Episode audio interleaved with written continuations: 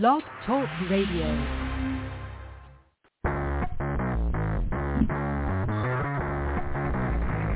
Hello and welcome to Action Radio. This is Greg Penglis coming to you from the historic district of downtown Milton on the banks of the beautiful Blackwater River. And now let's get into Action Radio. You know, I was thinking of taking this week off and working on production stuff and, and doing all the things that uh, really need doing on the show. Uh, in fact, I'm hoping to add uh, some staff to the show. That would be a, a call screener and producer, uh, a social media expert, um, and who knows, and, and maybe a, I don't know, professional fundraiser or something like that. But all these things need to be done. And so this is this is rapidly growing out of the capacity of me to actually do action radio. There's too many things going on. Uh, we've got uh, something this is fascinating, or my association with uh, uh, the Hollywood movie The Falcon, uh, for example. You know, I'm working with the producer uh, Mario Prado um, pretty closely. You know, we're we're we're doing a Zoom. You know, a couple of a couple of days a week or more sometimes, uh, depending on what's happening. So there's a lot going on, and it's it's fascinating that I've never been uniquely qualified for anything in my life until now you know, starting Action Radio. Uh, I am, I guess, what the world's authority. Does that sound too arrogant? You know, for first thing in the morning uh, on, on Boxing Day. Uh, in fact, a lot of you are probably off today, and which is which I'm hoping. So this is a great time. If you normally listen um, during the weekend, you're you're working or you're working at home or you're commuting or you're, you're in the office or something like that, you know, and you have this day off. Give me a call two one five three eight three three eight three two. The the whole day pretty much is going to be improvised. Uh, I think uh, Dorothy Diana uh, is not going to be able to make it today. Um, I just talked to Jonathan a little bit ago, so we're you know we're we're going to kind of do what we do best, which is you know figure things out as we go. Uh, and this uh, for the first hour, I'm going to figure things out as I go. I'm really finding it more fun to improvise. I really am. I mean, I've got a ton of articles. We're not stuck, um, but uh, a lot of times the best things happen in the show happen spontaneously. And so if I don't plan as much, I'm much more open to the spontaneous and not so much tied to the rigid. You know, you, you look at, uh, any radio show, they have what's called a clock. And a, and a clock is a, is a diagram where, where the hour is segmented up into like, you know, one and two minute slots. that's all you get. Two minutes for an interview? Are you kidding? I can't even say hello in that time. Uh, but uh, that's how they do it. It's, it's, it's fascinating. And it's one of the reasons I don't want to be in commercial radio ever again. Although the advantage is, is you get, you get bigger guests faster, but that's not going to be a problem because we, as, as the show is growing, you know, the guests are getting bigger and bigger and bigger. And I, I don't know how much, you know, more we go to, uh, than uh, than Peter Navarro unless we get Donald Trump himself, which we will. Uh, it's only a matter of time. Anyway, if you were celebrating, which you should be, you know, and celebrating the true meaning of Christmas, you know, Jesus Christ, um, and uh, and having time with friends and family, you probably missed all the news. There's a lot of news out there. I mean, there's a ton of news. Um, the election in uh, in Arizona is being stolen again for the second time. First, it was stolen by Katie Hobbs because she was Secretary of State presiding over her own election, which is categorically illegal because it's a conflict of interest. And yet, of course, the, the Geldings and the uh, Marxists uh, let it go ahead anyway. The Geldings would be the Gelding Old Party. That's the Republicans. And the Marxists would be the Democrats. So we're ruled by Marxists and we're surrendered by, by Geldings. That's, that's kind of how uh, politics shapes up. So I've got an article by a friend of mine, Rachel Alexander, uh, who also runs the Intellectual Conservative, which is a site that I wrote for for a long time. I'm going to move my stuff to Substack. I've got my own Substack column. Uh, I just I just need the time to write it.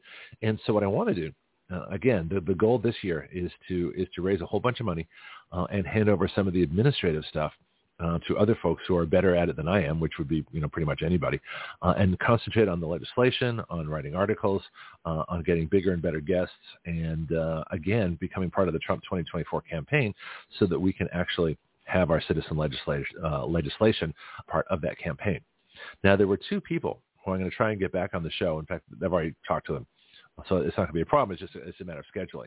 Two folks that ran for Congress, Jerome Bell uh, and uh, Calvin Wimdish. And it's interesting. They're both uh, veterans.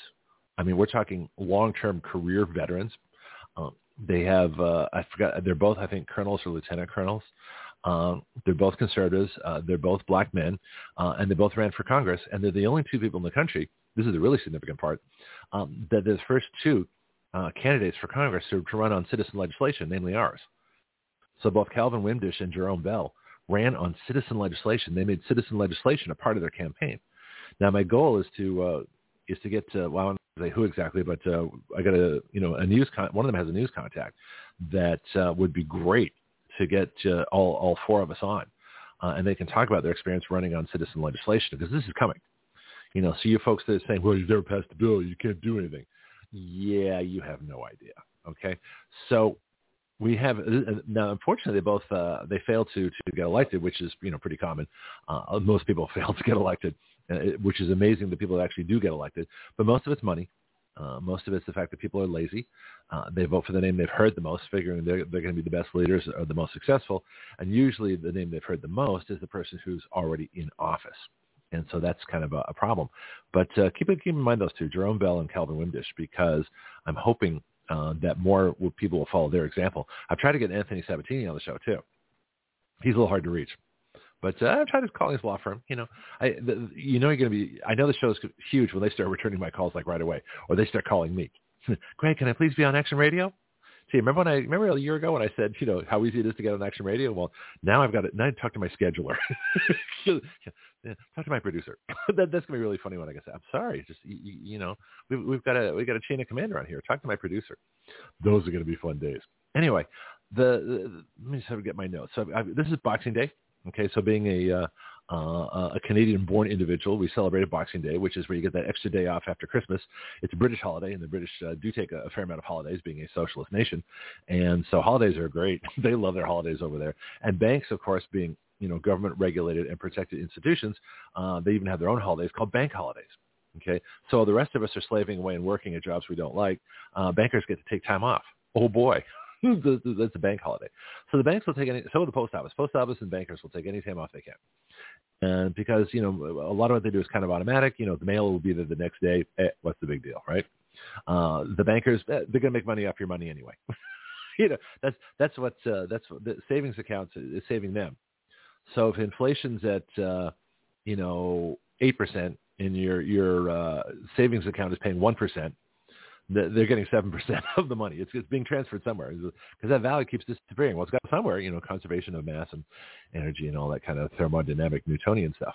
Anyway, the real, the, the probably the most significant news is not being uh, really reported, and that is the people that are dying suddenly. And so there's a there's a, a film up by Stu Peters, and Stu Peters and I are chatting a little bit now too. So I hope to have him on my show. I'm going to be on his show hopefully, and we'll we can work that out. Same thing, Jim Price. Jim Price and I have been chatting. And so these are both a lot better known talk show hosts than me so far. That's going to change. Um, but uh, Jim's been censored. Jim was was was huge at one point. He's been censored.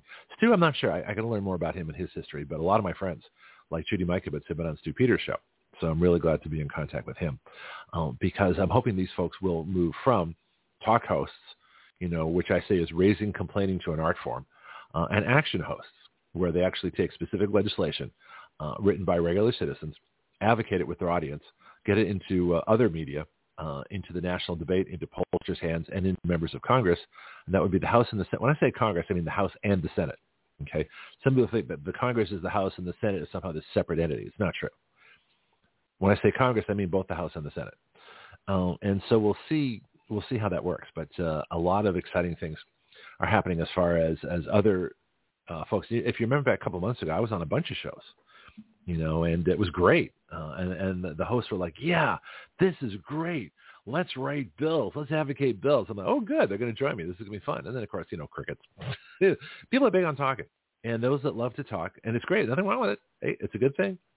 It's just not enough. Okay, and so uh, as we get to to bigger and bigger shows, you know, especially when I'm on Tucker Carlson one day, and I tell him, I said, "Look, you know, Tucker, dude, you know, it's it's not enough to be a journalist anymore." You got to move to be a conservative news advocate. Well, gee, Greg, what's that? Well, he'd say in high voice. Well, gee, Greg, what's that? Sorry. Sorry, Tucker. He'll probably get that recording one day.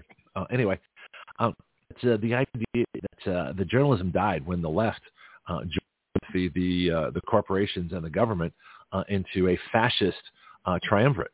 And that's what they are: corporate government and big tech, corporate or corporate corporate gov yeah corporate media um, and corporate media is the same thing. so corporate, the, the, corporations, the media, uh, and the government have all joined together. That's what fascism is. It's the amalgamation of, of corporate and uh, government entity uh, into one tyrannical force, you know, subjugating the people. That's us. Uh, and so that's that's where we are right now. I mean, I don't think anybody really knows what it's like to live in a free society. I mean, I'm talking about truly free society. No government education, Everybody gets to carry a gun. No federal income tax. I mean, let's talk about real freedom uh, of what freedom would actually look like. We're going to do a, few, a series of shows on that as to what freedom actually looks like, because most people haven't a clue. They say, oh, this is the greatest country in the world, the freest country in the world. Well, uh, I look at it in terms of the potential of where we should be and could be had we actually stuck with the founding fathers. And had we actually stuck with our original promise of a free market, of a judiciary that doesn't have judicial review and interprets the Constitution, uh, of a country where there is no borrowing by the federal government, they have no power to borrow, uh, and where the Second Amendment actually, you know, rules rather than the government, you know, getting all the guns, the Second Amendment in reverse. Uh, and again, the, the, biggest one, no government education. Uh, that would be that should be thought of as illegal, as a horrible thing. How can anyone tolerate the government educating people? You know, that should be the new normal. You want to talk about new normal? There's your new normal. Anyway, something happened over the weekend. Uh, a couple of people died, or recent within the recent history. One of them is one that I watched when I was younger.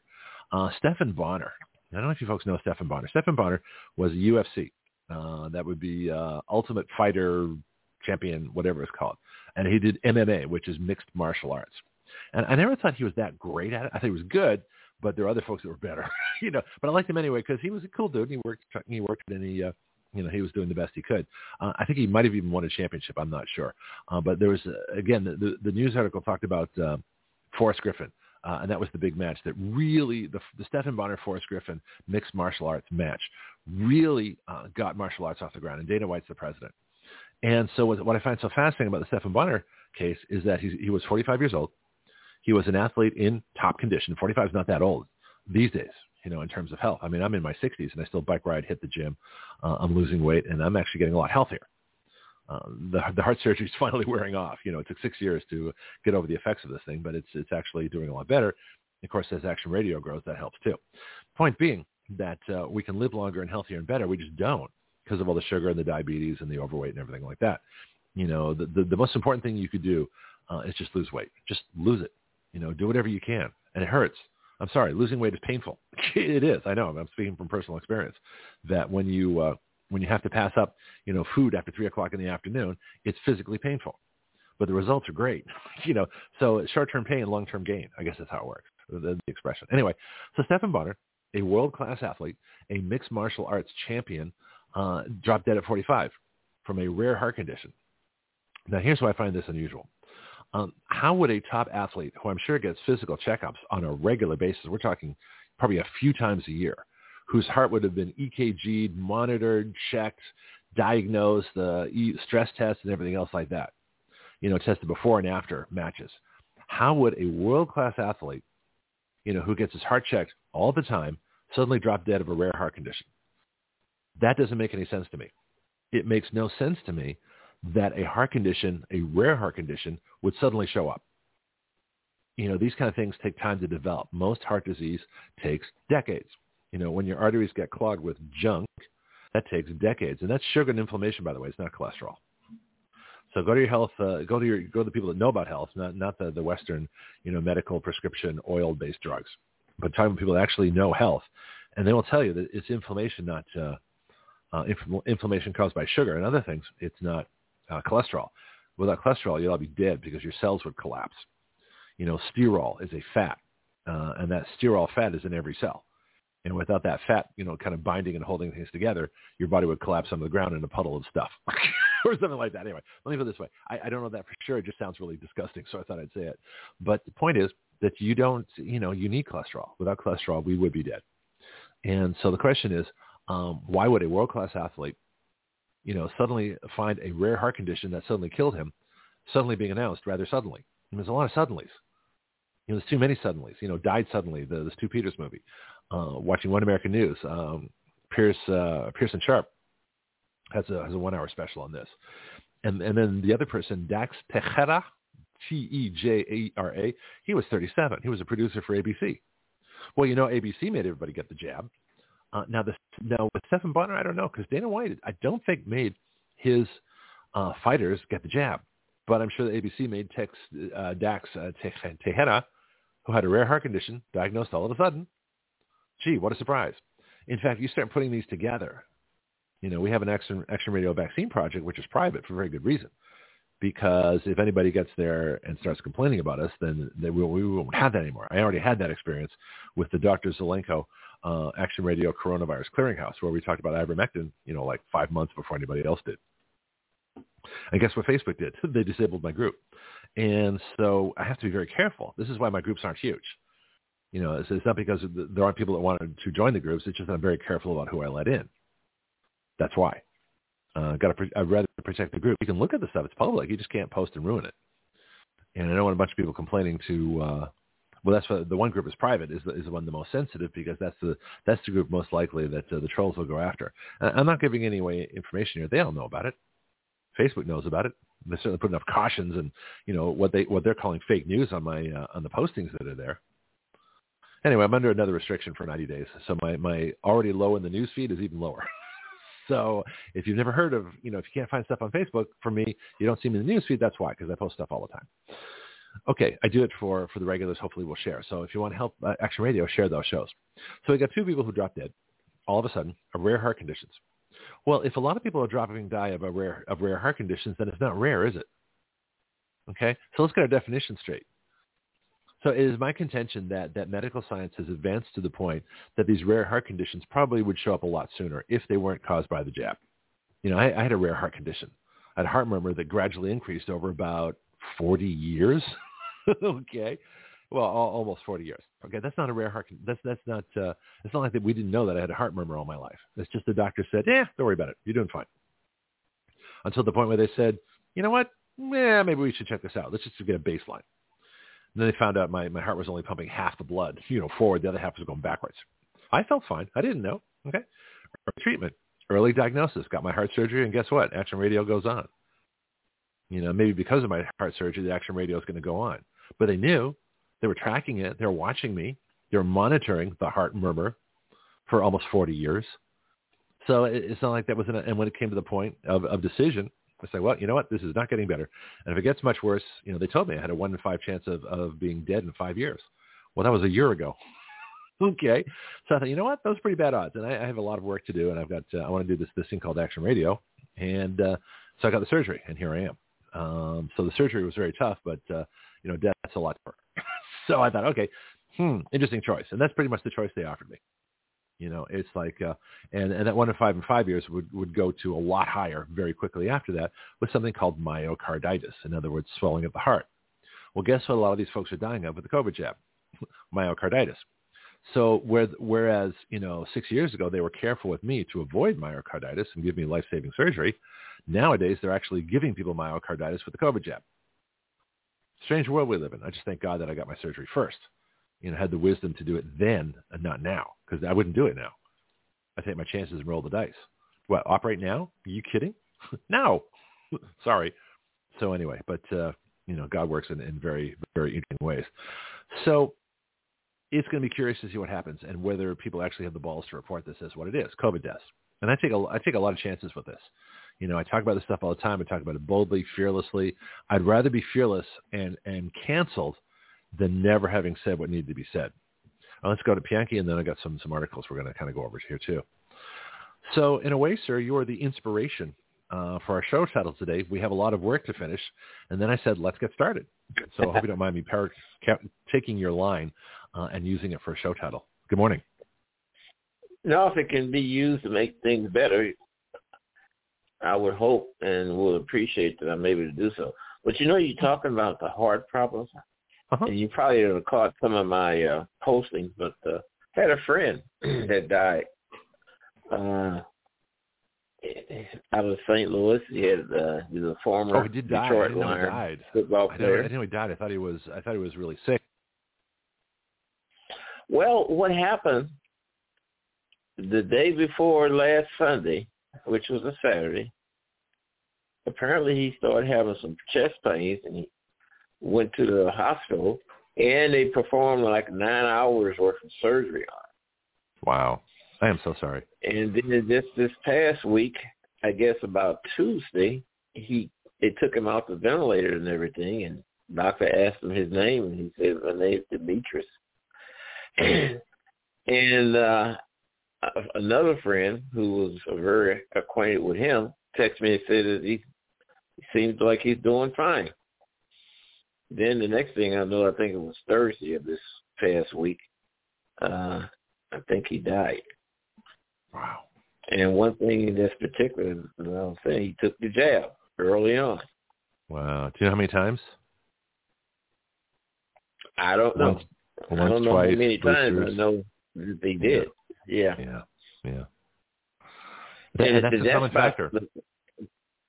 You know, it really start hit- hitting home when you start knowing at least three or four people who uh, succumb to these Oh. uh, illnesses, and Yeah. people you I guess you could associate them with uh, their COVID jab. I don't know. Yeah, I don't know anybody in the last year that's got COVID that didn't have a jab.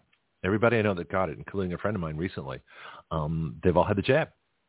People who don't have, uh, who Mhm. haven't gotten the jab, don't get COVID because we were, we're all immune. See, here's the thing too, and this is one of those articles I found way back when, in March of 2020.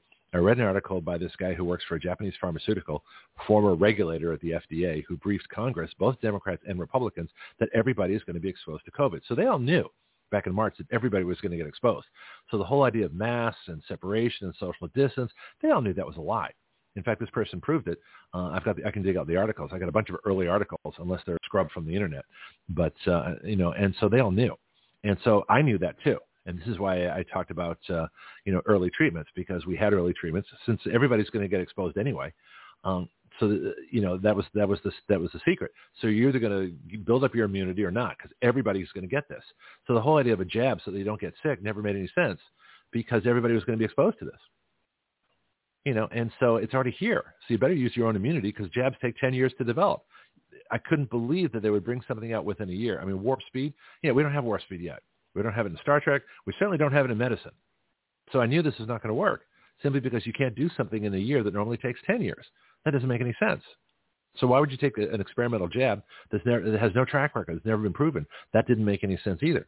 So all these people that, that succumbed to the propaganda and took this thing, they're the ones who got sick. The rest of us built up our immune system. We're fine. You know, I've been around friends who have had Well, COVID you know, for years, for three years now. Never got it. good sense. It makes good sense what you're saying because people that come on, you ask people, what is the, what what period of time did you notice something different? They all most of them say all between September and December of what uh, 2019, I think it was. Oh, where they got sick? Yeah. W- w- it came through Yeah, here. It came through uh, the, the Milton, Pensacola area. Uh, I'd say right after Christmas. In fact, I'm going to dig out my shows. I'm going to, I'm going to, uh, I'll, I'll post them on Facebook and you can hear my voice, how horrible I sounded. I didn't know what it was. I just thought I had a bad cold. It wasn't a flu bug because I wasn't throwing up and, uh, you know, I wasn't, uh, I didn't have a fever. That was the, so, so my mine was really mild. Well, I'd say mild to moderate because it was really bad cough. Remember when I was coughing like crazy three years ago? You were listening to the show then. And I had a guest host. I asked everybody to be a guest host because I couldn't talk for more than like five minutes without, Mhm. uh, you know, having to mute myself. I mean, the show was, shows were more mute than there was show because I couldn't talk. It was really fascinating. Well, it was, uh, you know, it's hard to argue with people Uh-huh. that uh, have a fear, and they also have a reason, and all you can do is just make comments, basically about your own experience, and uh, let it ride with that. But uh, you know, people are going to do what they're going to do based on whatever reason, and uh, I mean, it's just something that you just got to uh, come Mhm. to terms with. Yeah, but no one ever considered that, that you could treat this thing. And this is the part that I didn't understand because the, the studies were out. Dr. Zelenko talked about this. Dr. Didier Raoult and Marseille France talked about this. Other doctors talked about this. I learned about, you know, Ben Marble and Judy Mikovits and, uh, you know, some of these Brian Ardis and all these folks. And then they all became friends of mine when they came on the show. So we all knew. You know, and, and the people that, that were against all this whole vaccine only program, see, that was the problem, it was vaccine only. You know, I think if they come out and said, well, you, know, if you're healthy and your immune system works, great. Here's a way to supplement your immune system. Okay. If you think you're at risk, well, we, we, we offer this, this vaccine, which we all know now is dangerous. But at the time, it seemed like a, a good idea to a lot of people for the long term, not short term because the virus is already here. You know, and if they'd said that to people and they were honest with people and it wasn't a money thing, then I think everybody, everything would have been different. But because it was vaccine only, that's how I knew it was a fraud. Because there's no, because I knew they take at least 10 years, 15 years to develop. So why would this hard little man come running out and saying vaccines, vaccines before we even knew what it was? Well, because he knew what it was. And I, well, that's strange. How does he know so much about this and nobody else does? That in itself was strange. So if Well, you just ask back a a little bit. Yeah, go ahead. if I get sick from a, a vaccination, can I sue the vaccine maker? No. How about that? That's the other problem. Well, yeah, and you know that too. That's a rhetorical that's a question. So wh- where are we going with this? Because that's obviously a rhetorical question. Well, that's a big problem. Yeah. Uh, apparently, the Hyundai and the Kia are two cars that people like to like to uh, car uh, steal. And uh, apparently, there's some usage with USB devices that can be utilized and happen to uh, start that vehicle up once you get inside of it. Okay. Well, you got people that want to sue the manufacturer. Well, the whole idea is you got some idiots out here that want to steal cars. The car manufacturer is not a problem. They made an automobile. Mm-hmm. But then you got idiots, criminals that want to steal the vehicle. So why you want to sue the manufacturer when actually it's the criminal that's causing the problem? Because there's money in it. You know, why why did they develop and the same something? thing goes uh, same thing yeah. goes with these vaccinations. You our vac- remove the yeah. liability of Mhm. a vaccine manufacturer. So when people take it and get sick, well, is it the person's fault or is it the manufacturer's fault? Everything else, when you have product liability for consumer protect, uh, protection, if a consumer gets injured, you can sue because Yeah, of those are- neglect or whatever. But at least Yeah, it those- opened the doors for exploration. Yeah, you raise a good point, but you there's there's a, I want to I want to sort of clarify something here that uh, because people say, well, then why can't we sue gun manufacturers?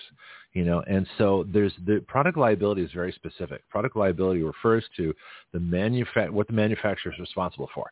So in other words, they're responsible for making a product that works as advertised, that works as designed. In other words, if a gun, you know, fires uh, all by itself uh, when you drop it, or or you uh, you you know if you if you load it, you got a 50% chance of it going off. You know, then then you got product liability because the gun doesn't work. Now, if you use that gun, you know, or somebody uses the gun and tragically kills a family member, that's not the gun's fault. The gun worked as designed. In fact, that actually would eliminate, you know, product liability because the gun worked. Unfortunately, it did something tragic, but that was the person who used it. You know, in the same way, you know, we don't blame the alcohol folks for someone that drives drunk. It's the, it's the drunk driver. We don't blame, the, the manufacturer of the vehicle they drove either. So product liability refers to what the company is responsible for. Now, what Pfizer is responsible for is a safe product. They are responsible for putting on the market a product that is actually safe and effective, which it isn't. Uh, the government is responsible for regulating them to make sure they put a, a product on the market that's safe and effective. And it isn't. And they aren't. They aren't doing that. The FDA is not regulating them properly for their drug. Uh, the FTC is not regulating them properly for their advertising. Uh, the NIH and everybody else is giving them tons of money that they shouldn't. You know, and uh, they're not. Uh, and the Justice Department isn't suing their ass. you know, so uh, the government's failing all over us. But that's there's a big difference in product liability, and and people, you you really want to be careful uh, making that distinction that the company is responsible for what they produced, not for how it's used. And that's that's the big distinction. Make sense? Well, it boils down to this. I wouldn't fly a plane Right. that didn't have some liability that was being set on the manufacturer to make sure that they have engineered the plane, they have tested it, and Mhm. put all the safeguards into it that they possibly can to ensure that when I fly this plane, that the meters are not going to fall on the floor. yeah, the wings aren't going to bend, you know, uh, unless you put 9G stress on it, which it's not designed for.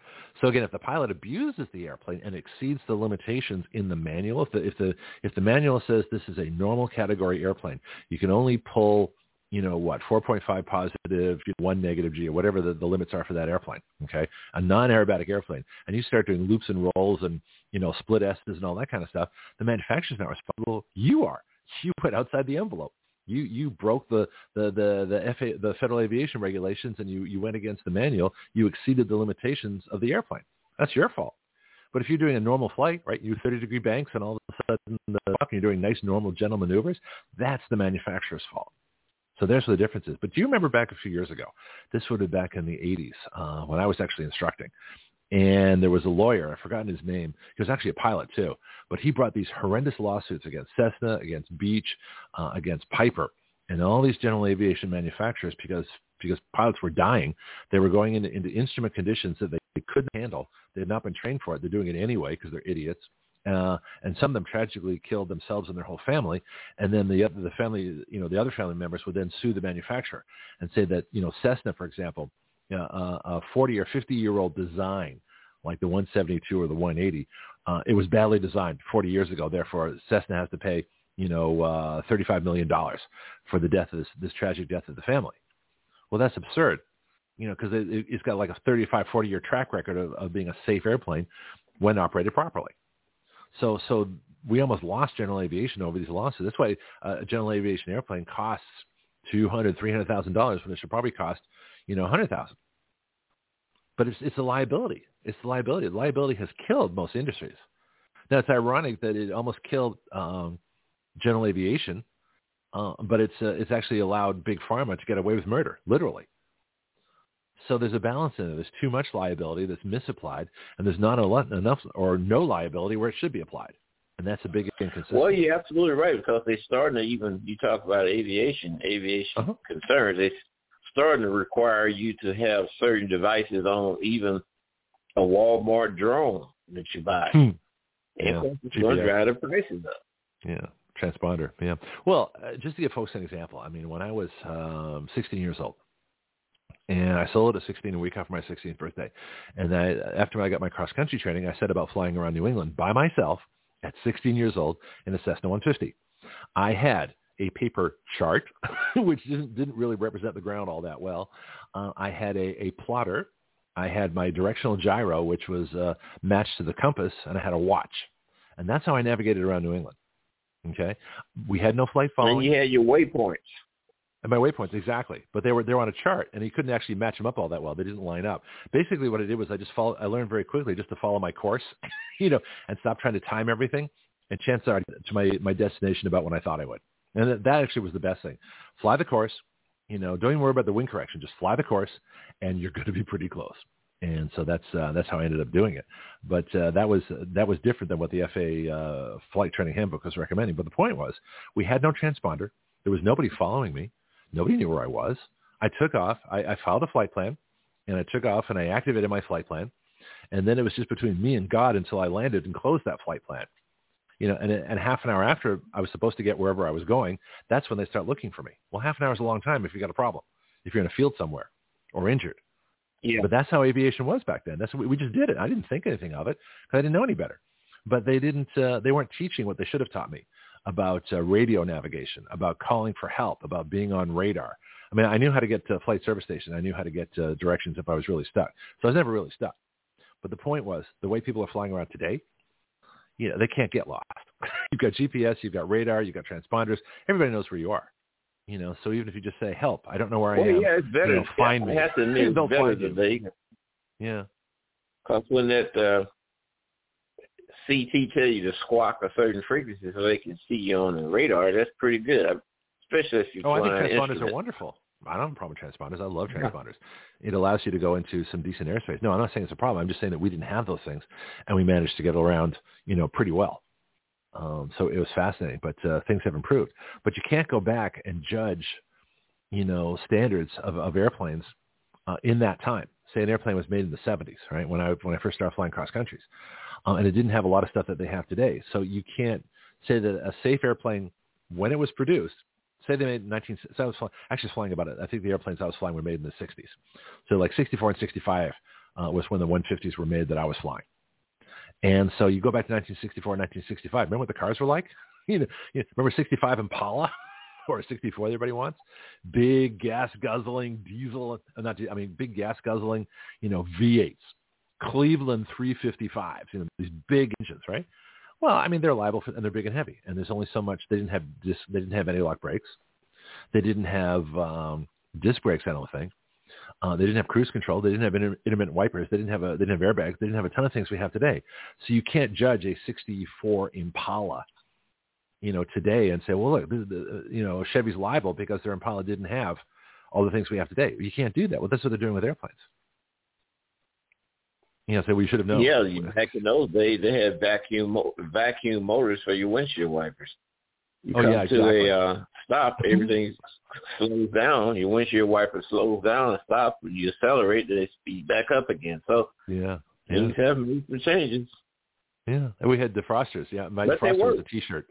exactly. We got we all got by somehow. But the point is, you look at liability today. It is a crime, absolute crime, that uh, that big pharma has no liability, and that nobody in Congress has proposed a bill to fix that. Not one person.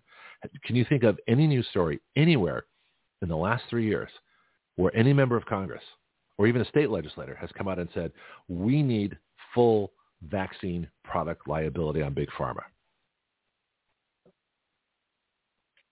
Well, you think big pharma talked to politicians into removing that oh, I know cost? They. Oh, I know they did. And then they could take that cost that would have been going toward the insurance hmm. and turn it into a campaign contribution. Well, of course. In fact, I've, I have it on uh, on good authority of people that, and I'm not going to say who, and I'm not going to say who in Congress, but on good authority that members of Congress have told people who have told me that they cannot introduce that bill, our vaccine product liability bill.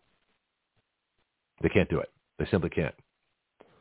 And I'm thinking, that's why I started Action Radio. We're gonna we're gonna force we're not, not force them, but we're gonna put them in a position where they can't not do it. I want I want to put Congress. Here's here's here's like in fact, one of the things I want to talk about was strategy for this year.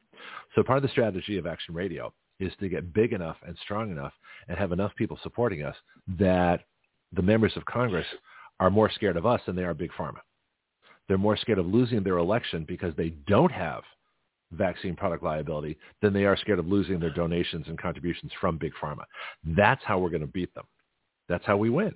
You do that, uh, it can become an amendment to either the state or U.S. Constitution. Mm, you don't need to. And I don't like constitutional amendments. No, I w- I wouldn't do that because the constitutional constitutions always limit government. I'm not trying to limit government. I'm trying to put liability on big pharma. That's statutory law. Yeah. I don't want to block the Constitution with anything that shouldn't be. You look at state constitutions; they're horrible. They have all this legislation. And then people in uh, the states could introduce that type of bill themselves to the well, legislation. Funny you should say that. Demand that it pass. Uh-huh. Funny you should say that. Cal- uh, Florida has a bill like that. Let me, I've got a multitude of stories. I haven't gotten any of them. It's kind of fun. We got Jonathan joining us at, at the top of the hour too. Let me see if I can find the story of.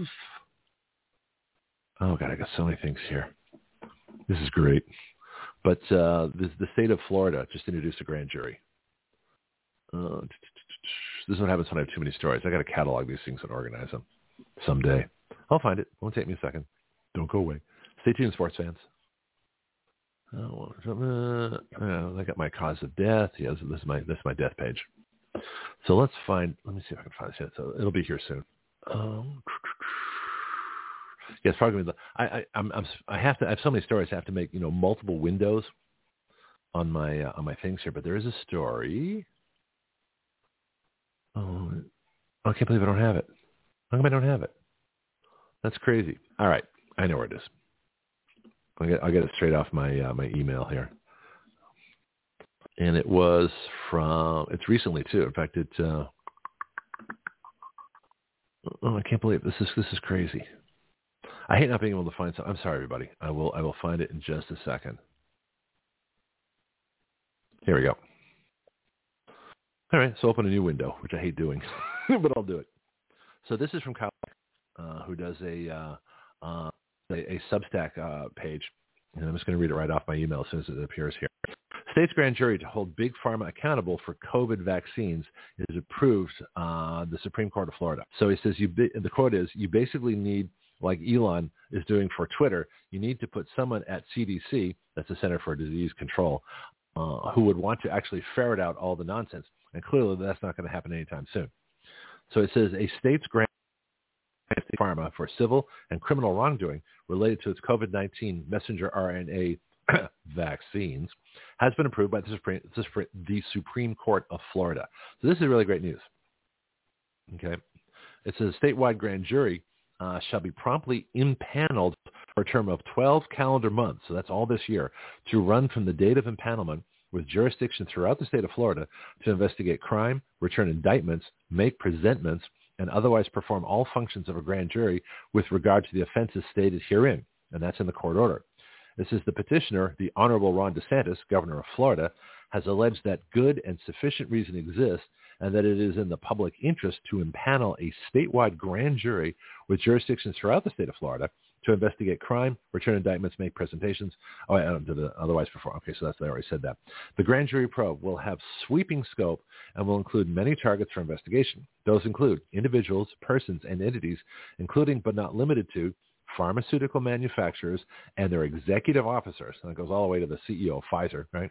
And other medical associations or organizations involved in, in the design, development, clinical testing or investigation, manufacture, marketing, representation, advertising, promotion, labeling, distribution, formulation, packing, sale, purchase, donation, dispensing, prescribing, administration, or use of vaccines purported to prevent COVID-19 infection, symptoms, and transmission.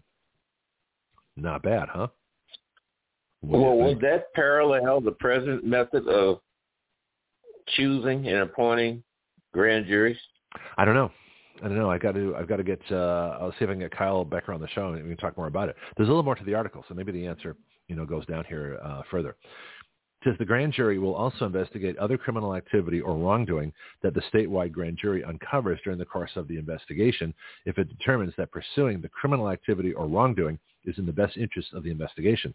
This could go on for two years. What if they get another year? It's going to go right up to the 2024 election. So Big Pharma is going to be in court in Florida. Now, I think it would be far simpler to implement our bill at the federal level or even the state level. You know, Florida could say, vaccine manufacturers, you have product liability in Florida. Okay? We are going to, uh, all the things that have happened, you can be sued for. I mean, the federal government may not sue you, but we will. And they'll say, I like federal that. law. Yeah, exactly. And then, of course, the big pharma is going to come back and say, well, excuse me, but uh, the federal law is supreme to the state law. They've already said that we don't have liability. and the answer is, Bianchi, Drumroll, please. Well, you can come into our state. The hell with you. Exactly. And I also nullify your law because mm-hmm. we think it's unconstitutional. Mm-hmm. Well, especially since the federal government has no constitutional authority to do anything with public health. That's a state responsibility. No, the the states don't. could easily, yeah. So the state state of Florida is perfectly within its rights and within its powers. Not states don't have rights, but the state is within its powers to not only hold this grand jury against big pharma, but to slap product liability right on them in the state of Florida for any Florida citizen should be able to bring a product liability lawsuit all the way to the Florida Supreme Court. Considering it's the Florida Supreme Court that impaneled this grand jury, this is probably a good time to do that. Well, that's not ever going to pass, I don't think, at the federal level. But the states, absolutely. Let's go for it. Mm-hmm. But you know me, I always negotiate from the absolute strongest position. So I go for Congress and I go for the states and let's see let's see where it goes. But uh, if this becomes uh, a big deal, as it should, now here's what gets more interesting. you know, what if Big Pharma says, "Well, we don't want to be a grand jury. We don't want to go to jail. We'll take vaccine product liability." That's when that bill could come out. Well, you know, if you had states that did things in that particular manner on mm-hmm. a whole host of issues, I think you would have more people wanting to come there and live, raise a family, start mm-hmm. businesses, and retire.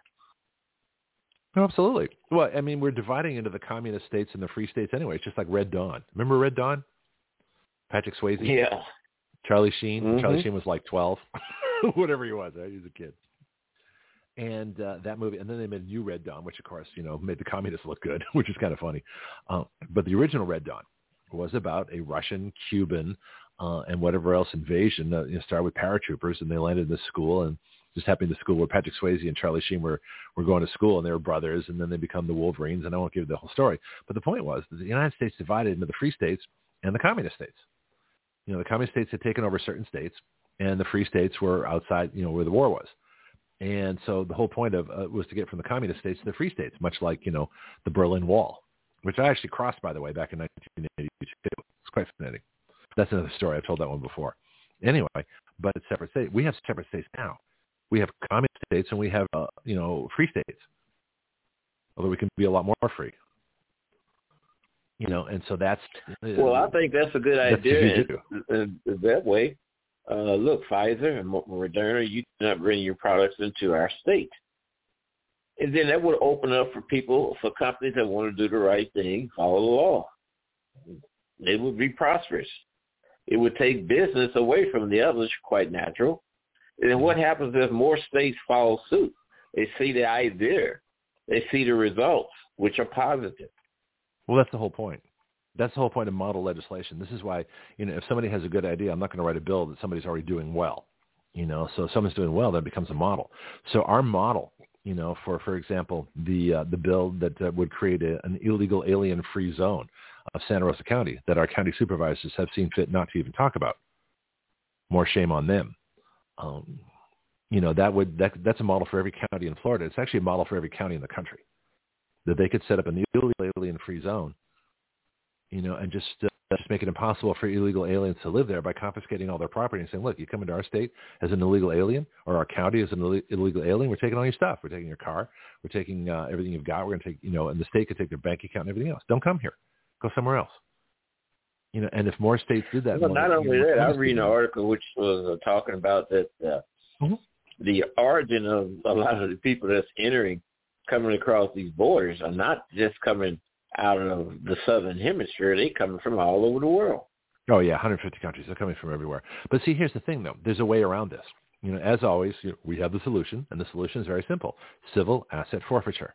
It's a local law enforcement procedure, which makes it also a county, a city, and a state law enforcement procedure. It's actually a federal law enforcement procedure too.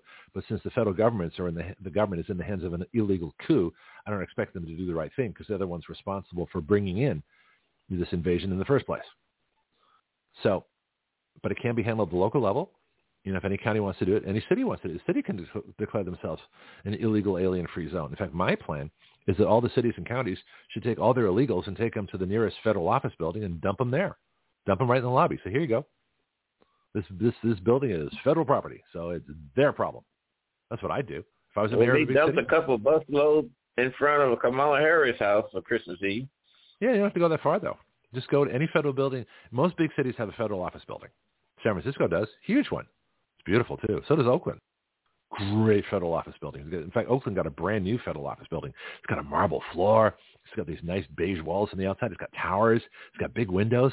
They spent a lot of money on that office building.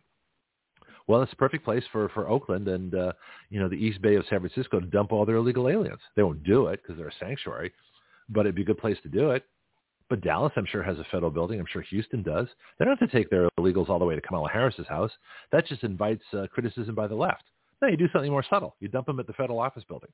Every, Miami has a federal office building. We can do it here. You know, I'm sure, uh, you know, St. Louis has a federal office building. Well, dump your illegals there. If every state did that, now we're talking.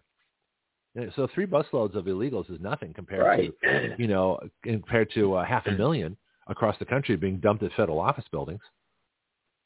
That'd be much then more. take that federal office building and mm-hmm. corral it in, put the barricades around it, where the illegals got to stay within that space. Can't come no, out here into the city. Yeah, that would be impractical. No, then you, then you pass a good gun ordinance, you know, and you say that uh, you know we're gonna we're gonna make it more easier. We're gonna have a, a Second Amendment, uh, so every citizen has uh, has a tax advantage, getting tax credit for buying a gun and ammo, and you have uh, good carry laws. You don't have to, you know, and then the illegals say, well, you know, then you tell the illegals, don't walk around our city. don't don't commit a crime here. Well, if you don't do that, the church group's going to come grab them and take them all over the place. You never know where they are. Uh, well, you can find out because they'll have to have a mortgage or or a rental agreement. You know, check citizenship. And we we got an answer to that too. Look at our look at our driver's license. Remember the you put the citizenship or the permanent resident status or the visa with the expiration date right on your driver's license anybody who's renting or or you know any bank that's signing a mortgage, you know, or anybody that's selling a car or even renting a car should have they have to check the driver's license. Well, that, you put the citizenship on the driver's license, then you're checking citizenship at the same time. Oh, Greg, citizenship is private. No, it's not. It's not private. There's nothing private. So you think that occupancy, occupancy permits must reveal the citizenship of a, a applicant? Well, I don't think you have to reveal the citizenship. You just have to reveal whether they're American citizens or not. So that way they can't, you know, and if they're not American citizens. Well, that's what I mean. Or, if you're American citizen or not. Right. occupancy well, people, permit reveals the hmm. relationship between the people that's occupying the house. You're talking about like a census thing? No, it's an See, occupancy permit. When you go to in, in many municipalities, you have to go to City Hall and fill out a information form that's called a permit to occupy this building after uh-huh. it's been inspected for safety issues and so on and so on and so on. Hmm. Yeah, I see what you're saying. Uh, I'm not familiar enough with real estate matters, landlord, tenant, things like that, to be able to to uh, to tell you. But it sounds like a good idea. But I just think if you if you put the citizenship, if you mandate that the citizenship goes on the driver's license, and that it's actually checked and verified by passport, you know, at the DMV, so they actually know who you are. Uh, and then, uh, and then if you're not a citizen, uh, then uh, it's going to, you know, of course, if you're illegal alien, you can't get a driver's license anyway. But um, that's the whole point. So what you're doing is you're screening out the illegal aliens. They can't get driver's licenses. But if you're an American citizen or a permanent resident or a visa visa holder with an expiration date, all those folks are legal to drive in this country. You know, and of course the visa holder will have the expiration date there, so you know when they've extended. If they go back and try and renew the well, license, it has became says, a requirement to fly domestically on airlines that you have to have a uh, government ID, approved ID. Yeah, but it doesn't have citizenship on it. See, I would also ban airline travel by illegal aliens too. You know, because except except to go home, that'd be the only permissible trip. If they have a one-way ticket home, great, go home, apply legally. You know, the other thing was I heard that uh, I heard this on the news today that the immigration hearings are taking up to seven years now. But by the time to get to people, because there's so many people here in the country illegally, great, go live on a reservation. You in this country? You're illegal. Put you on a reservation, pending deportation. And by the time that seven years come up, for the time for them to go to court, at one point you had a man and a wife. Now you got a man and wife, and about six kids. Well, exactly, and those are the anchor babies. But remember, birthright citizenship is not constitutional. We proved that. So you start revoking all these these uh, mistakenly granted uh, citizenship, these citizenships in error. So in other words, we need to correct the error of decades worth of misplaced citizenships. Then the question of what to do with the people comes in too, and you know they may or may not be granted, you know, some kind of resident status. You know, I I, th- I think we have like a neutral status. They're not permanent residents. They'd have no path to citizenship. They would have a have like a maybe a, a certain amount of resident status um, to decide how long they want to be here before they go home. I don't know, six months. And you know another point. Mm-hmm. Just the way the left like to scrutinize the Second Amendment wording shall not be infringed, the right to bear. Right.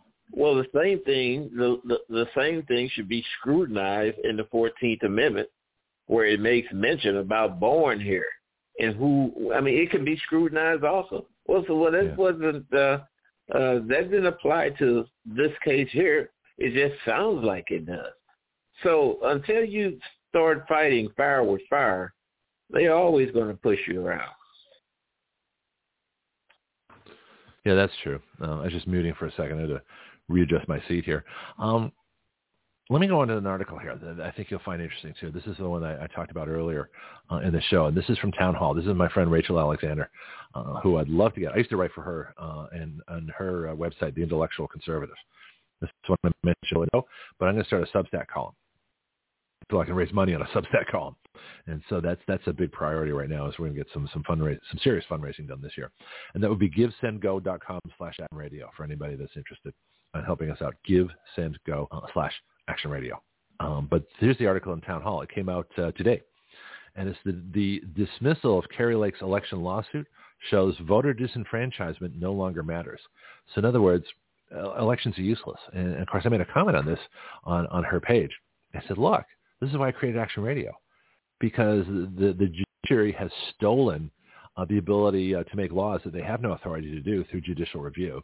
The legislature is bought and paid for, and elections are, are being completely stolen now too. So the only one thing left is the laws themselves. That's our battlefront. That's where we we have to go after because the laws, you know, you the, the only way to change the laws legally, you know, is actually through through due process. And if we can influence that due process, I don't care who's in office. We go after the laws. That's the battlefront, I think. This is why I chose this, you know, way back in 2014. I knew that elections were not the place to fight this battle. I knew it had to be fought on, on the on the uh, on the, the the the law level. So that's why we do what we do here at Action Radio. So the article, let me start this here. Here it says this is by Rachel Alexander. Uh, I think she still does the intellectual conservative, um, so you can go check that out too. Fact, my my old articles are still there, but they got hacked and they got destroyed, and I think a lot of articles were lost. Fortunately, I keep the original drafts, so I'll probably put some of them on my Substack page. All right. Article says the trial court judge in Kari Lake's election lawsuit predictably threw out her case on Saturday. Gee, the day before Christmas Eve. Anybody think that's that that's uh, that was on purpose? Yeah, yeah, it was. She threw out her case on Saturday, putting on the sham trial. Um, let me just check one thing here. Hang on.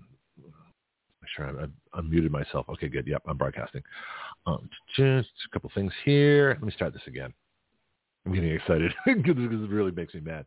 The trial court judge in Kari Lake's election lawsuit predictably threw out her case on Saturday, putting on a sham trial that on the surface looked fair to the general public that doesn't know any better, but to legal minds was a travesty of justice. Maricopa County Superior Court Judge Peter Thompson only gave her two days for a trial and issued his ruling immediately afterwards. That means he didn't even think about it. He already knew ahead of time, right? He says even though he could have taken several days, and it was one of the biggest, most important cases in the country, legal experts believe his decision was ghost-written. They suspect top left-wing attorneys like Marc Elias or Marc Elias emailed him what to say. Let me say that again. This is this this judge needs to be off the bench. I say they need to be off the bench, you know, just for for not taking any of the evidence into consideration. And the rulings were totally bogus.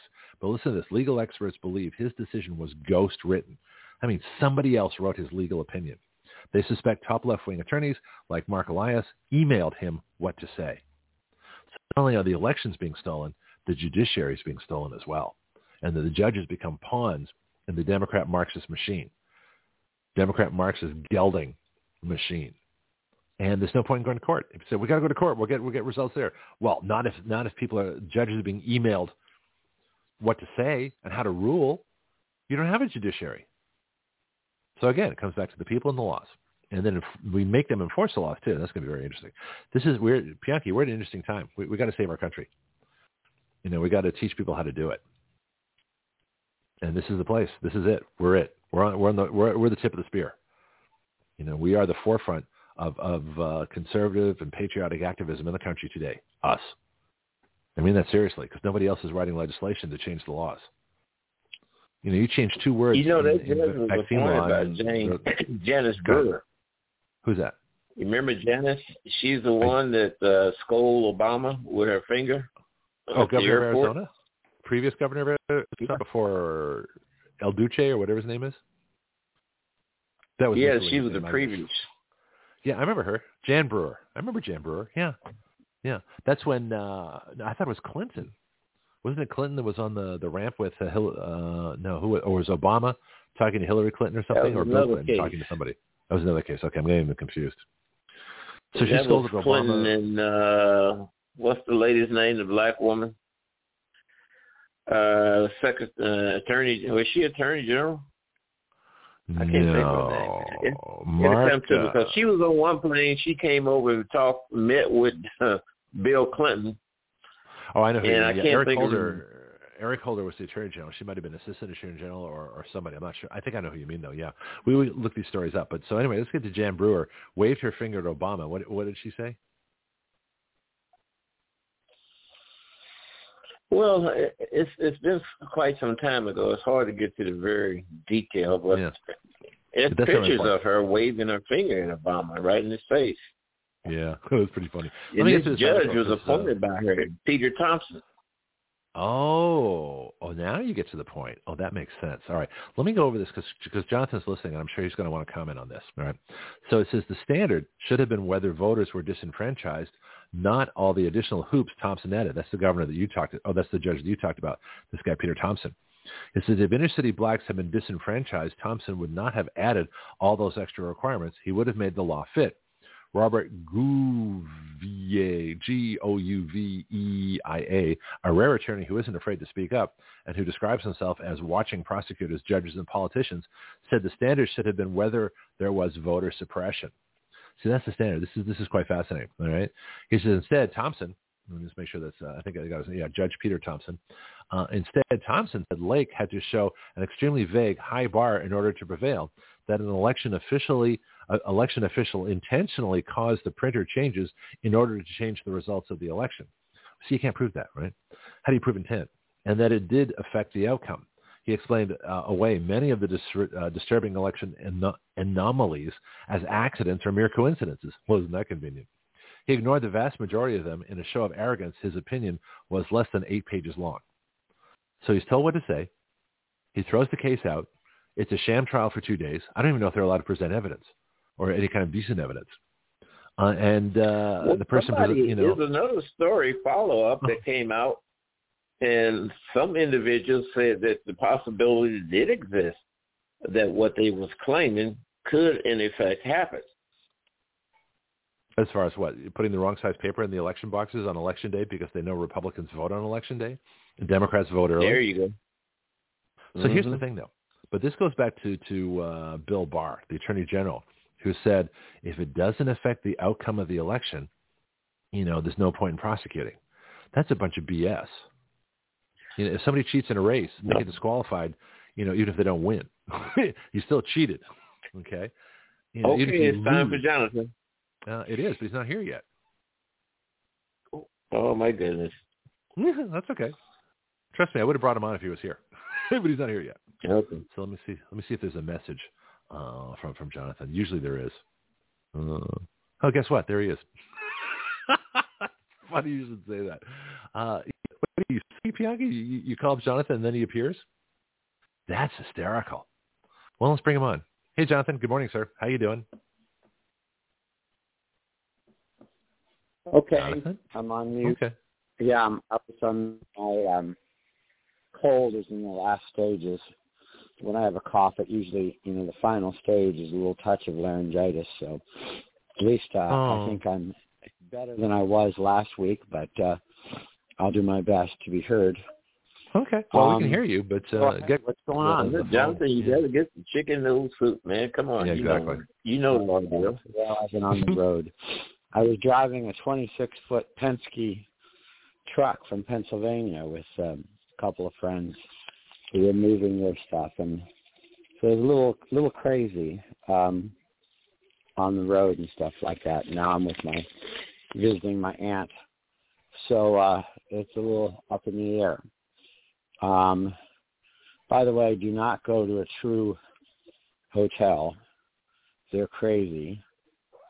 What's a true um, hotel? I'm really disturbed for this country. You heard of the new True Hotel for like uh, um, Generation Z people who refuse to grow up? no, I haven't. Um, what, what's a true hotel? I'm a Motel Six guy. I'm kind of a traditional. TRU, yeah, well, me too. He want, but my friend insisted upon going to um, a Hilton thing because of the beds and his his loyalty um, program and stuff. Oh. But um, frequent sleeper they, uh, miles or something, or what? they're designed like they're designed like uh, who who's the guy Peter the uh, Winnie the Pooh kid? Christopher Robin. I mean the entire the, the, the rooms are designed like a nine year old boy's room. They're supposed to appeal to Generation Z, which means people, you know, kids who refuse to grow up. Did you have Winnie the Pooh wallpaper? Really sick. Did you have Winnie the Pooh Huh? wallpaper? Did you have Winnie the Pooh wallpaper? Just about. Oh, I mean, the, the living room, the, the living room looks like a kindergarten, oh. and this is supposed to be for like adults of Generation Z. You know, I'm I'm just concerned that our country is truly sick. Now Um, you're concerned? So I've been concerned for. yeah, no, well, there you go. mean, So yeah. what's going on? Um, Well, we're enjoying in the the middle global of the, warming? No, we're in the yeah. Well, that's, did you see my the thing I posted in the the Action Radio Cruise and Travel page of the sailing ship sailing by these massive icebergs? I call it the global warming tour. No, I, I missed that. I'm sorry. That's okay. I've got 20 groups No, now. Actually, really- there's more coming too. Yeah, I'm down in uh, parts of Florida myself, and it is just. I mean, Mhm. it's just starting to get a little bit better, but just un- ridiculous. I, and again, I couldn't get. Uh, so I wanted to watch the Weather Channel here when we went to people because they had this bomb cyclone, whatever that thing is, that um, it looked like it's the only time I've ever seen, but I only saw it briefly. Maybe you do the entire country covered by one single weather system. I've never well, I don't know if the West like Coast that. was. I don't think they got. Well, see, I don't. I think it was the East Coast. I don't know if it crossed the Rockies. I, I'd have to check the maps again.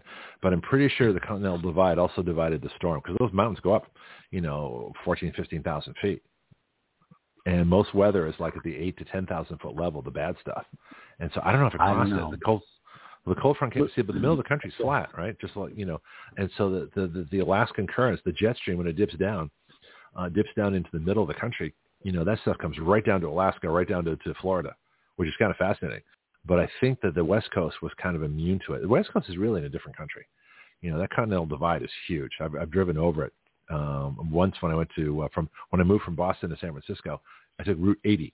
You know, and it's the way to get to to San Francisco from Boston. You take 95 south, turn right on Route 80, get off at San Francisco. it's great. But all these national parks and all these you know fun things to go through. But the mountains are high. It's way up there. But on the way here, I, I took I-10. You know, so you, so you take I-5 south Mm-hmm. I don't know why I think this way, but off the eastern coast, eastern seaboard, right. Uh, as this massive bomb so- cyclone, whatever it was. They, they say it's like the, the worst storm in a generation, which I don't know what that means, 40 years. But it seems yeah, to me I like think 30. a century. I think 30 is a generation. Okay, well, right. it seems to me like more like the worst in a, in a century. So you know, I'm wondering as that finally moves offshore, imagine all the sea mariners on cargo ships and things like that. Because you know, being on a ship is not that warm. You know, no. it's not that easy to stay warm on a on a ship, and so I just my mind just went for some reason to all of the all of the ships off the east coast, and when this massive storm hits them anyway. So um, was it? Are there any reports of no, I, rogue I'm waves? Are there any reports of rogue waves or anything affecting the ships? Because those are the big ones. Those are I like the know. 30 to 50 foot waves. I don't know, but just that brutal cold would be bad enough. I mean, hmm you know, things break, things don't Yeah. work right. But anyway, so I was trying to watch the Weather Channel, and all they did, Uh-huh. there isn't any weather on the Weather Channel anymore. They have all What? these programs about truckers, you know, trucks in Alaska and going up Mud Mountain, and like, where's the weather on the Weather Channel? So I don't know. I don't watch it. I, I but our forecast here. Actually, let me give you the current temperature in Milton. Milton next to Pensacola. If you're looking at a map, folks, if you want to find out where I am, uh, it is 27 degrees. So it's actually warmed up. The sun. We're going up to a high today. Are you ready? A 50. It's actually going to get to 50 at two o'clock. That's when I'm going to go outside. Not until two o'clock. Well, they, Charlotte was 17 degrees. Mhm. Charlotte, um, um, well, that's North Carolina, right? Yeah. Anyway, so what's um, we have news from Alaska, political news, which is bizarre, Uh-huh. and you know we've warned all along. Can you hear me all right? No, yeah, we're fine. You, you're doing well. Uh, the um, you know we've been saying for a while that um, all the Republican establishment. I mean, because basically, if well, you can't. I mean, the idea of, of finding one thing wrong with the Republican establishment is a is a fool. There's uh, there's you What, know too many things wrong. What, what are the geldings doing now? If there's anything um, that's wrong with the Republican establishment, is the idea that they can that the alligator will eat them last. You know, they, Okay, um, explain. you know, ev- ev- everything. Well, for, so for example, the the Democrats, like Marc Elias, the evil, evil lawyer, and things like that, they're trying to disqualify Republicans from the ballot. You know, they're not going to. I mean, there's. I mean, the idea that oh, we'll just be nice and they'll be nice to us, and I hmm. mean, there's there's no way that they're going to. This whole January 6th thing, you know, they're going to try to disqualify every last Republican candidate on the grounds that of they're part of the insurrection. Yeah, if you can't beat them, destroy them. That's what the philosophy is. Hey, let me ask you about Marc Elias because his name came up here in this article. I've got uh, Rachel Alexander, uh, who has an article in Town Hall. She also runs the website, The Conservative Intellectual, that I used to write for. And she's talking to Marc Elias as probably having ghost-written the opinion Peter Thompson, uh, who just dismissed the Kari Lake election case. So I can Right. read I can read you some of the article, but do you know any? Can you have you heard about this? This is I mean this is today's article. I just posted it right before the show. I mean, I just heard what you heard, but yes, go ahead.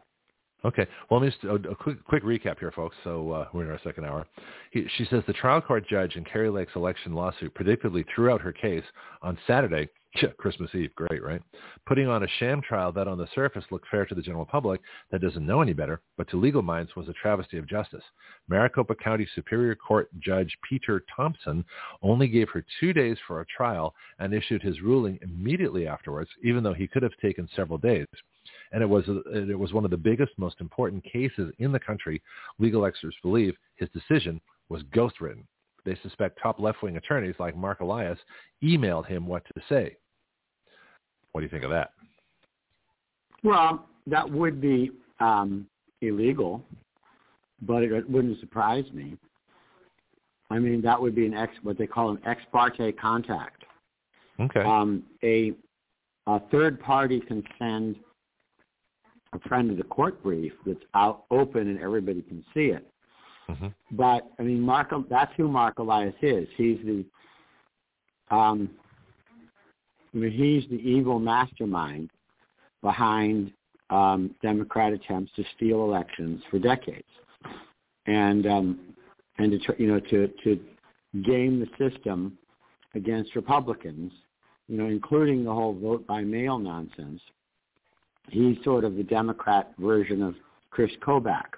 Who's that? Um, but he doesn't have to work very hard because everybody's already, you know, it's like um, if you walk into, you know, a den of thieves and uh, and you say, let's go rob the bank, you don't have to work very hard to convince them.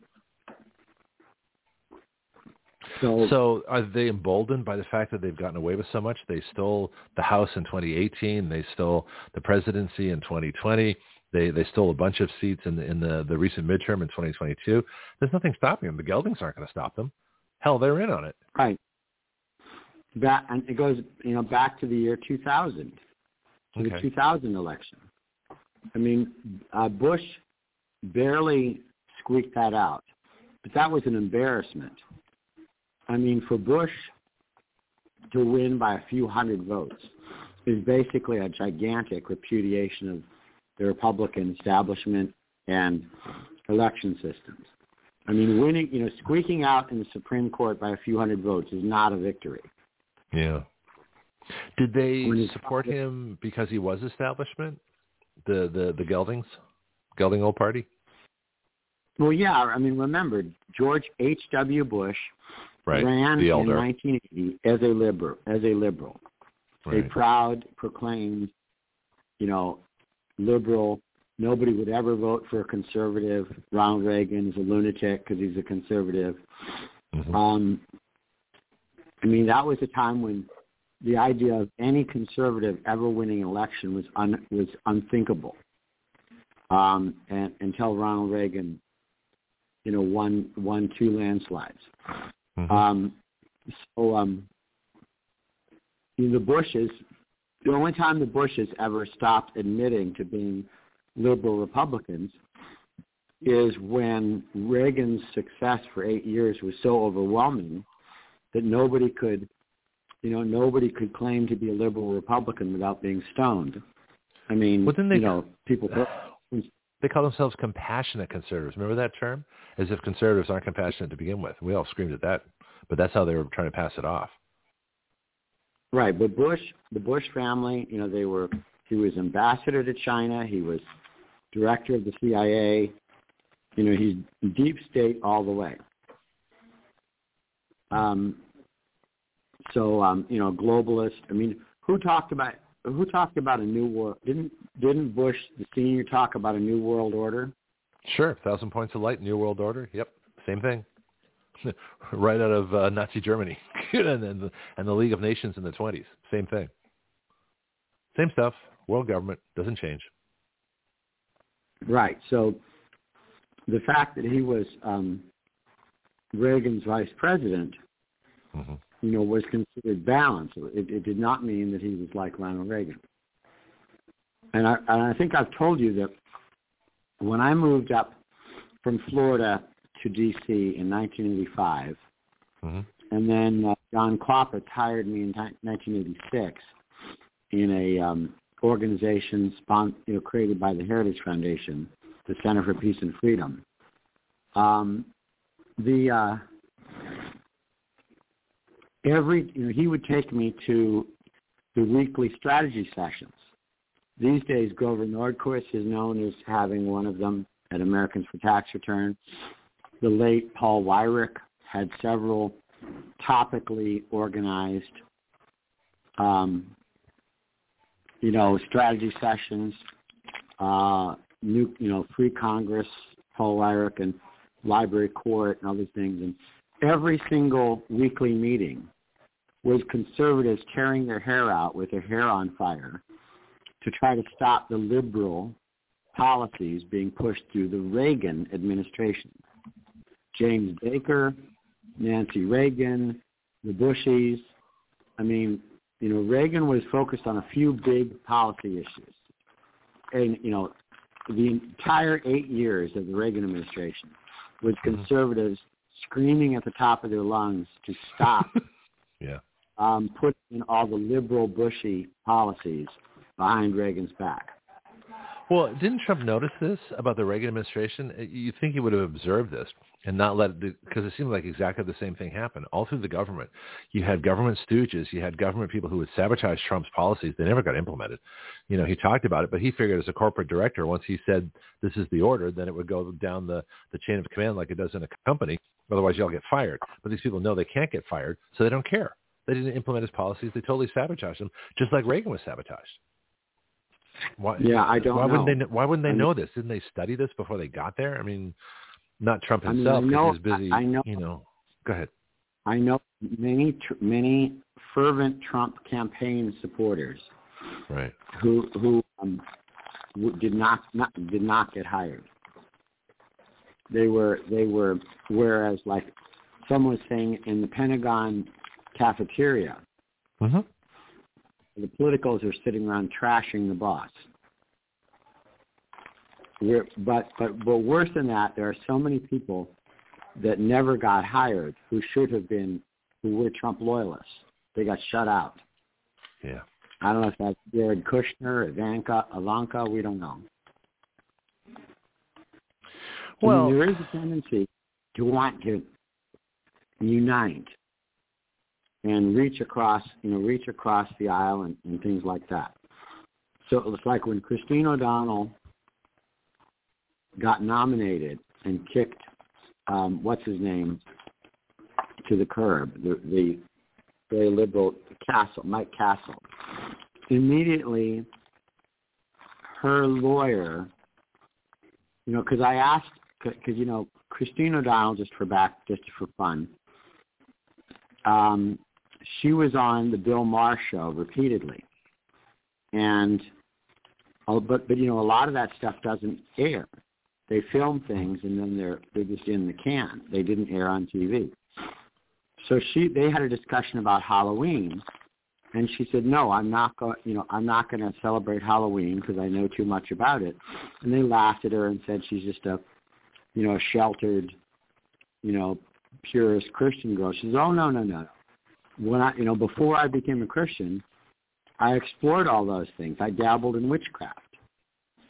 So I asked her, I said, if you could have a joking joke with her, if you could have 20 seconds of your life back, when she made that comment with the camera rolling. And she said, no. If I could have 20 seconds of my life back, it would be when Cleta Mitchell, the establishment Republican lawyer, twisted my arm to try to hire establishment campaign consultants like Fred Davis to make to make to reach a you know try to build unity with the establishment. So as soon as she won the nomination, everybody tried to twist her arm to prove that she could work with the establishment. Hmm. and and she said that the biggest mistake she made was when she knuckled under and and and hired a, a an establishment campaign consultant. Yeah, whose job it was, was to tank her campaign, right? I mean, that was his job as a consultant, was to kill her campaign. I mean, and it later became clear because Fred Davis created the ad, the I'm not a witch ad, which had to be the worst ad in every. I mean, like this is dark, misty, cloudy. I mean, if they had put her in a nice, colorful sundress, walking down the Delaware beach, saying, "I'm I'm not a witch. I'm nothing you've heard. I'm you." It, you know, they, they could not have made the ad worse. I mean, in every respect, it was it was sabotage. And it's like I said about the the conservative Republican who won, I think, a special election, and showed up and found that his congressional office was filled with staff. Mm-hmm. Like, who are all these people? The establishment sent, you know, decided to hire staff for him and sent him over all these Should have fired all of them. Establishment. They also have been fired right then. Yeah. Fired on the spot. Say, get out. I don't know who you are. I don't know I what think, you're doing here. I don't know what you've done. I don't want you to mess with my computers, but go. Take all your computers with you. We're buying all new all, all new equipment. That's. Yeah, that's the correct no, answer. But, hey, hey, you want to hear dark? I'll tell you. Dark. Here's a dark ad. This is the, one of my favorites. My little uh, Biden piece. Hang on. Joe Biden's dark winter. No freedom, no liberty, no guns, no representation, no oil, no coal, no nuclear power, no space force, no constitution, no family gatherings, no vacations, just taxes, work, misery, masks, lockdowns, and ever more government. This is what will happen if you let Marxists steal the election. This has been a public service announcement of Action Radio, reminding you it's time to get off your butt and save your country. I made that before the 2020 election. That's dark. I wonder if you have an opinion. I, I wonder if you have an opinion. No, but anyway, so back to what we were saying. no, John, I, this is the wishy-washy hour.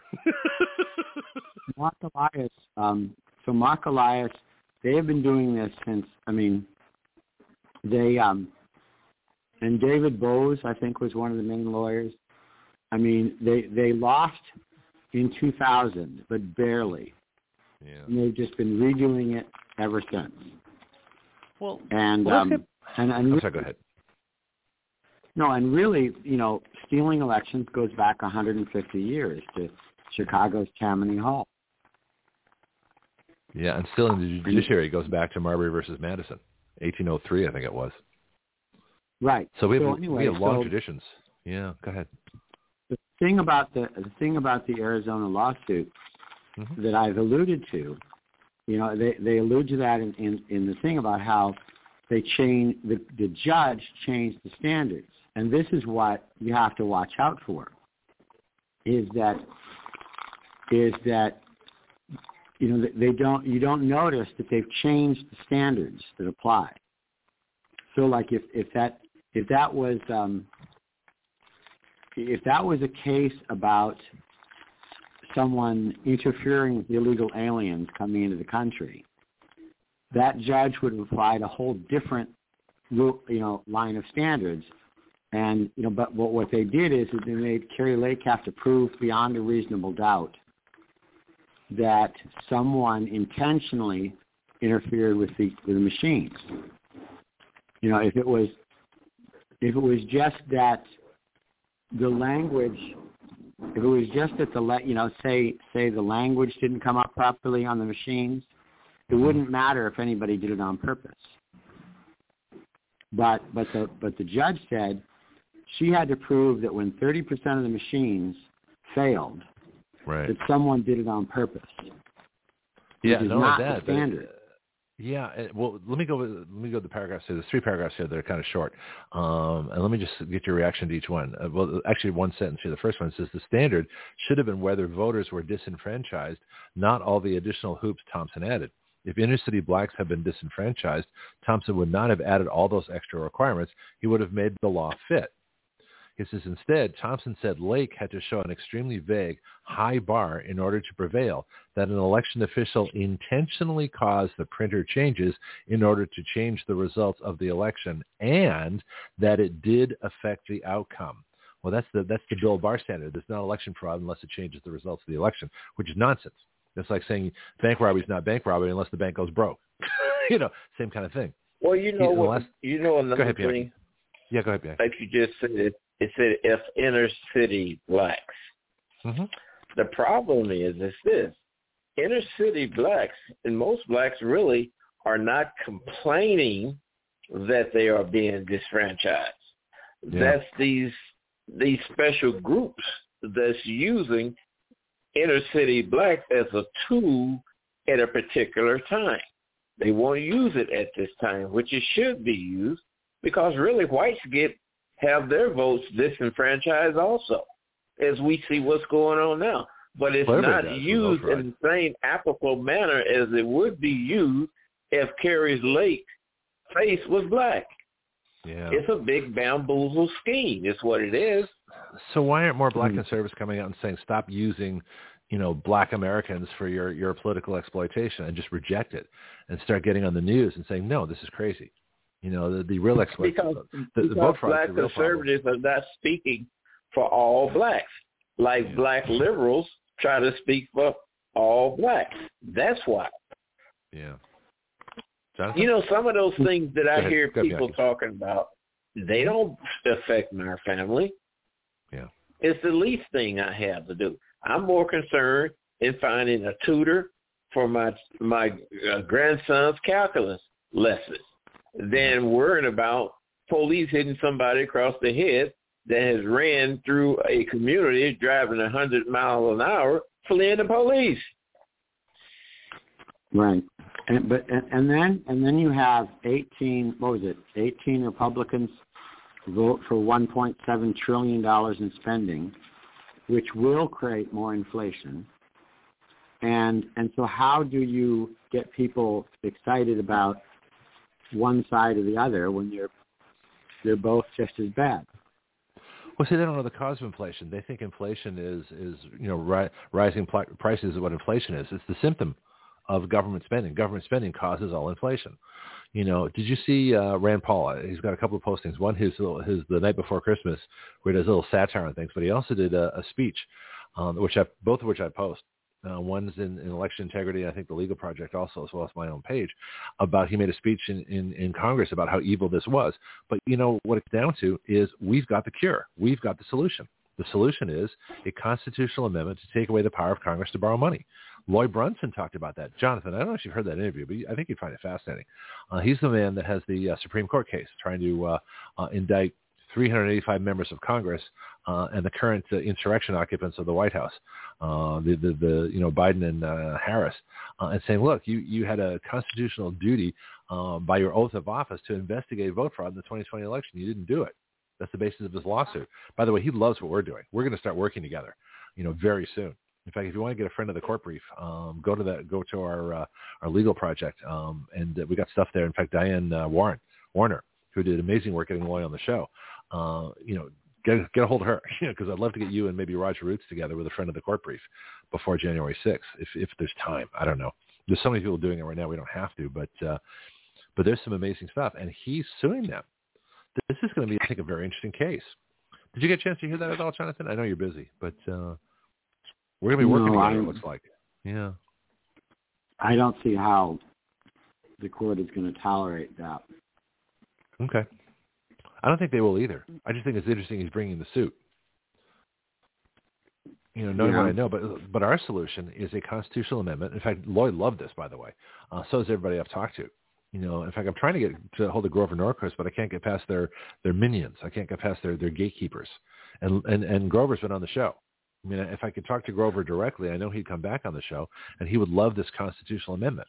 I just can't get to him, whereas I used to be able to years ago. So I guess he's bigger now, or he's got he's got some he's got some staff people that are just really not helping. But he'd be the perfect person to talk about a constitutional amendment taking the power of Congress to borrow money. And you just have to remove that one line. It's the second line of, of Article One, Section Eight, Paragraph One. Paragraph. I well, think he has. line- I think he has Go ahead. about. What's that? Uh, the the only problem you have with him is I think he has talked about that things like that. Oh, okay. So how do we get to him? Do, do you have friends? Yeah. You can tell me off the air. Yeah, but if we can get, I want to, I want to get Grover on that that bill. Tell him you're working with John Moseley, Randall Brooks' brother. Hang on, I'll Um, that down. but um, the uh, um, you know I, I've known him over the years. Okay. And he's still looking good, by the way. He looks like he hasn't aged much. Um, well, he said he'd help us. I um, got my interview from WBY from four years ago. He said it would help us with our citizen legislation. That's why I was surprised, and I even sent them uh, the interview that we did. You know, when he was on with us before, he loves the idea of what we do here. But I just, but I, but He's like the I say, he's got new staff. I'm not going to mention the name of the person I'm thinking of uh, for obvious reasons, but we're being blocked. point the thing is, they might think like, oh, we've done that already. Hmm, Not like so you might have to. Hmm. But but the thing is, is if they, uh, I mean, he's the one who came up with the tax pledge, Yep. which was the most brilliant maneuver Mhm. to get candidates to pledge um, not to raise taxes. And that's, and in fact, that's how George H.W. Bush said, read my lips, no new taxes, Right. but, which was great, except he broke it. He didn't mean it. He broke- Well, let's talk off So, the um, because there's another bill too that we want to do, and that's uh, actually uh, our constitutional uh, reporter, who I'm trying to get back on during the Christmas break, uh, Amber Kemper, uh, wanted to do an electric car tax bill, and she's got all kinds of provisions. I want to do a twenty-five thousand dollar hazmat fee, uh, as well as a, a state provision that uh, you know the state of Florida, if we can sponsor it here, because it's not going to the federal government, but if, if Florida can sponsor it, um, then we could uh, tax electric cars the value of the of the federal subsidy and say have it go to the states, you know, you know, to pay for the, all the damage of these electric cars. But uh, I'd love to get Grover on that because I think he'd love to help. In fact, I'm trying to get him help to write that bill with Amber and me. You might want to get involved. Yeah. So we need to talk to Grover. Maybe. Well, I'll talk off the air. But yeah. So anyway, but back Uh-huh. to the um, back to what we're saying is that is that you know one of the things, the things that burned my toast in law school was that every time we re- we read um, decisions, you find out what and because what we're supposed to be doing is like you read these precedents and you find out what are what's the rule, you know, what are the rules that apply, and you find out that it depends on on what outcome they want. I mean, there used to be a time when there could be no greater insult to a judge, to an honest judge, like a hundred, two hundred years ago, than that his decision was outcome determinative. Meaning first he decided what he wanted the outcome to be, and then decided how to get there. That was that was considered to be completely unethical uh, for for a judge to do that. Today, that's all we have. So you read you read a precedent, and it says and it says it follows one set of laws with a whole line of precedents backing it up. Then you read the next precedent, and it's got a whole contradictory, the exact opposite line of reasoning, with a whole line of precedents backing that up. So it's like a, you know, it's like a cafeteria. The courts just pick and choose you know, which set of rules they want to follow and get to any result that they want. And so that's what's happening here in the Kari Lake decision. Like I say, is that nobody, you know, is that no other kind of lawsuit would would require um, Kari Lake to prove absolute certainty about you know, about these things. For example, you say, well, would it have changed the outcome? Well, until you get into the lawsuit, how are you going to find out? Um, but but um, and, and that's not the standard anyway. It's, just whether whether there's a reasonable likelihood that it could have changed the outcome. Um, but but the rules are different depending on you know who we like and who we don't like. So Well, I got a um, question. I got a question on this. The the Bill Barr standard, the, the election fraud isn't fraud unless it's unless it changes the outcome of the election. That's a bogus legal theory. You can't say that. That's like uh, my example is, well, is it robbery if if somebody robs the business and the business uh, doesn't go out of business or isn't affected by it? You know, I mean that's that's nonsense. You know, that's not a standard. You you're guilty of robbery no matter how, if you take a, a dime or if you take uh, you know hundreds of thousands of dollars. You're still guilty of robbery. You know, whether the bank was Right. broke or not is irrelevant to the crime. So I don't understand the standard at all. and no one's challenging it.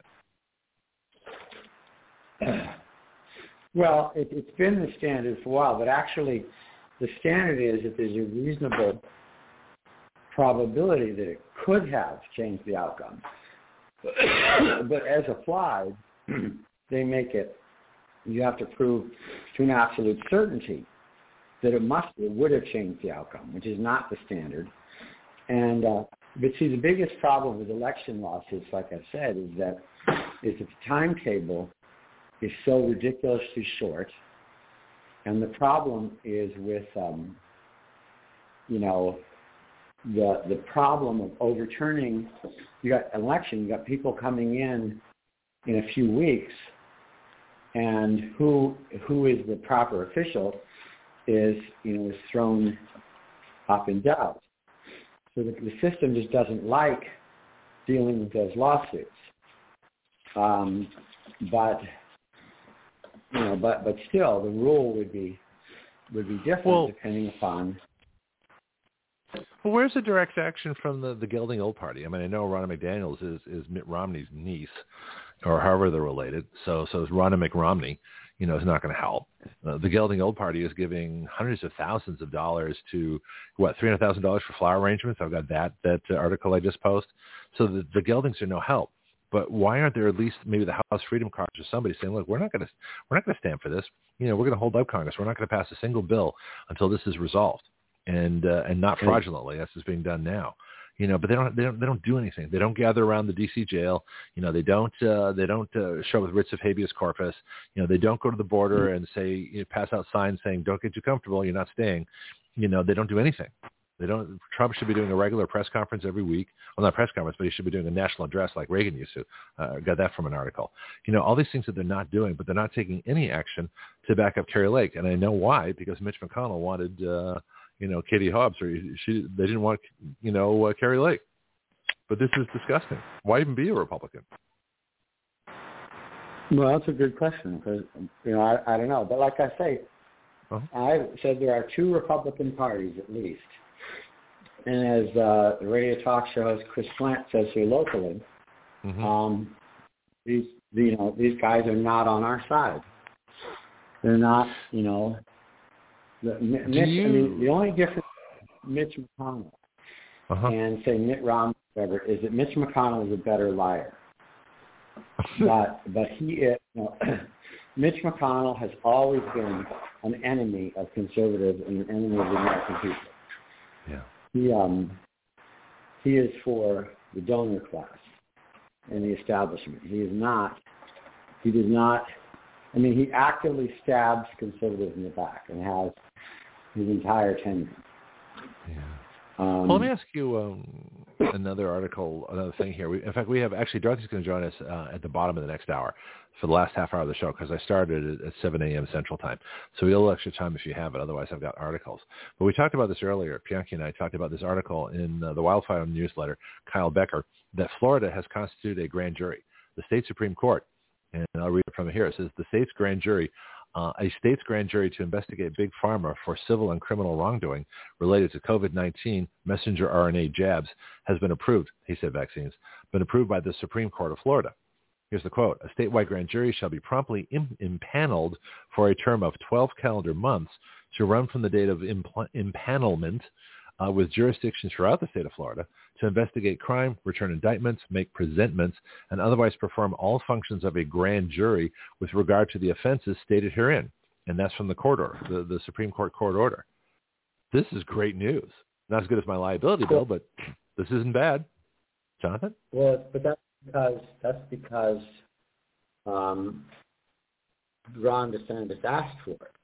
That's why I've been saying that the the, the, the mechanisms to fix mm-hmm. all this stuff exist. Right. It's just that the government officials don't want to use them. I mean, the, it's not. You know, there are plenty of tools to fix all of our problems. Mm-hmm. We just don't have anybody willing to use them. But now Ron DeSantis is willing to do that. So, um, you know, it's just about time. Um, yeah.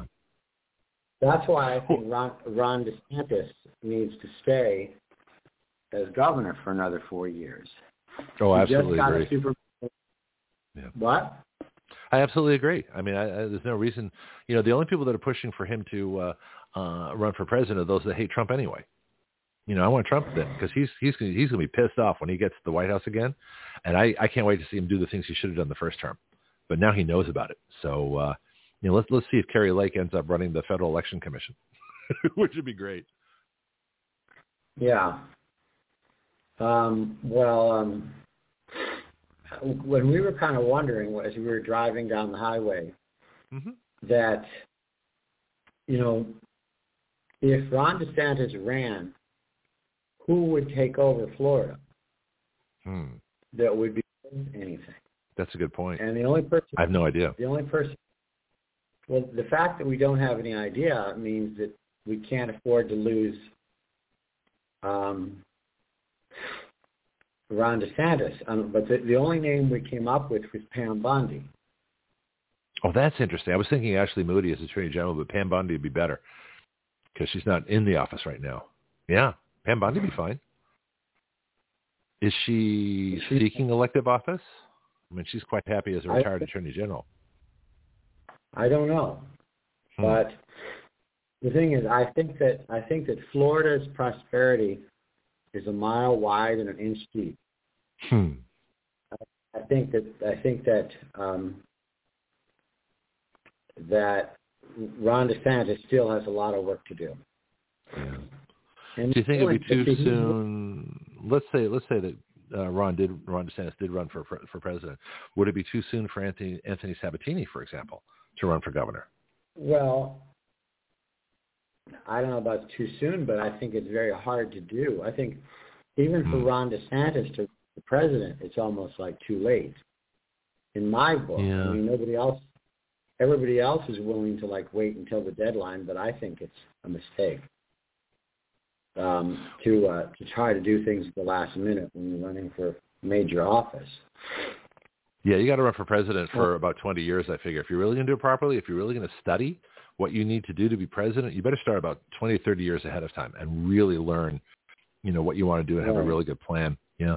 So, but I don't think that Ron DeSantis is going to do that. One of the biggest reasons is that Trump is the one that, you know, is the major factor that he's there and he knows it. That would be kind of dis, not only just disloyal, but stupid because there's no reason, you know, to have Ron DeSantis when Trump has four good years to fix the problems that, uh, you know, that have gone on. And he's, I think Trump secretly is fuming.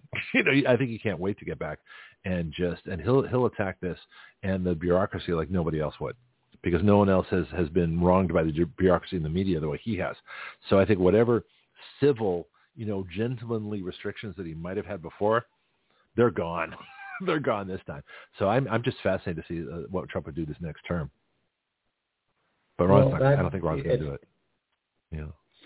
it's kind of like um, Elon Musk and the Mhm. left. You know, I, I mean, because he's gone on a jihad. I don't know what he did with his stupid poll about leaving, um, but he was. You know, they pissed him. off. I mean, I think the left has attacked Elon Musk to the point where they've guaranteed that he's going to um, you know that I mean they they they've eliminated they burned their bridges with Elon Musk. Let me put it that way. And so he he's now I think on a jihad, like you're saying. Um, And um, same with with Clarence Thomas and his wife. And I mean, if you have a sitting Supreme Court justice and you need his vote, attacking his wife is not smart.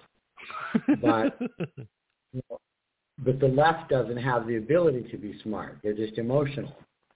well, and that can be beaten by you just turning people's emotions against them. You just have to make emotional arguments. I want to get Bianchi on this whole idea of Governor DeSantis, uh, or Ron DeSantis running, um, and then I got something a, a little a little different I want to present as we as we go through all these issues, which is kind of cool. Bianchi, what, what's the voice from the heartland or from down Louisiana? What's uh, what are folks saying about uh, Ron DeSantis? Are they saying anything about him? Do they even know who he is? Oh, the market's probably open. I think he's probably busy. Oh, the market's closed today. Bianca, you there? We'll bring him back. He has to unmute. Find your unmute button. Why don't you yeah, go ahead, so um, so I don't know. I mean, but the thing is, it, I mean, it is possible that they will. Like I say, the thing that that upsets me is that the the estab- I mean, even the Trump Trump world has been so um, has, have been so naive and not Yeah. realizing that they're going after. You know, they're they've tried to stay away from the January 6 people and everything like that. And all they're doing, I mean, the, the left is not. I mean, the left is like a greyhound dog if a rabbit runs. Mm-hmm. You know, if the rabbit runs, the dog is going to chase them. Mm-hmm. And the the you know Trump's lawyers and everybody else they cannot figure that out. is that they are not going to cannot you know lay low and and be left alone. The left is not going to leave them alone. And and so you know I there is the there is the risk that that Trump won't be able to run. I mean, because they're trying they're trying to disqualify him on the grounds that he participated in an insurrection, and that's where I was going to start with um, with um, Alaska.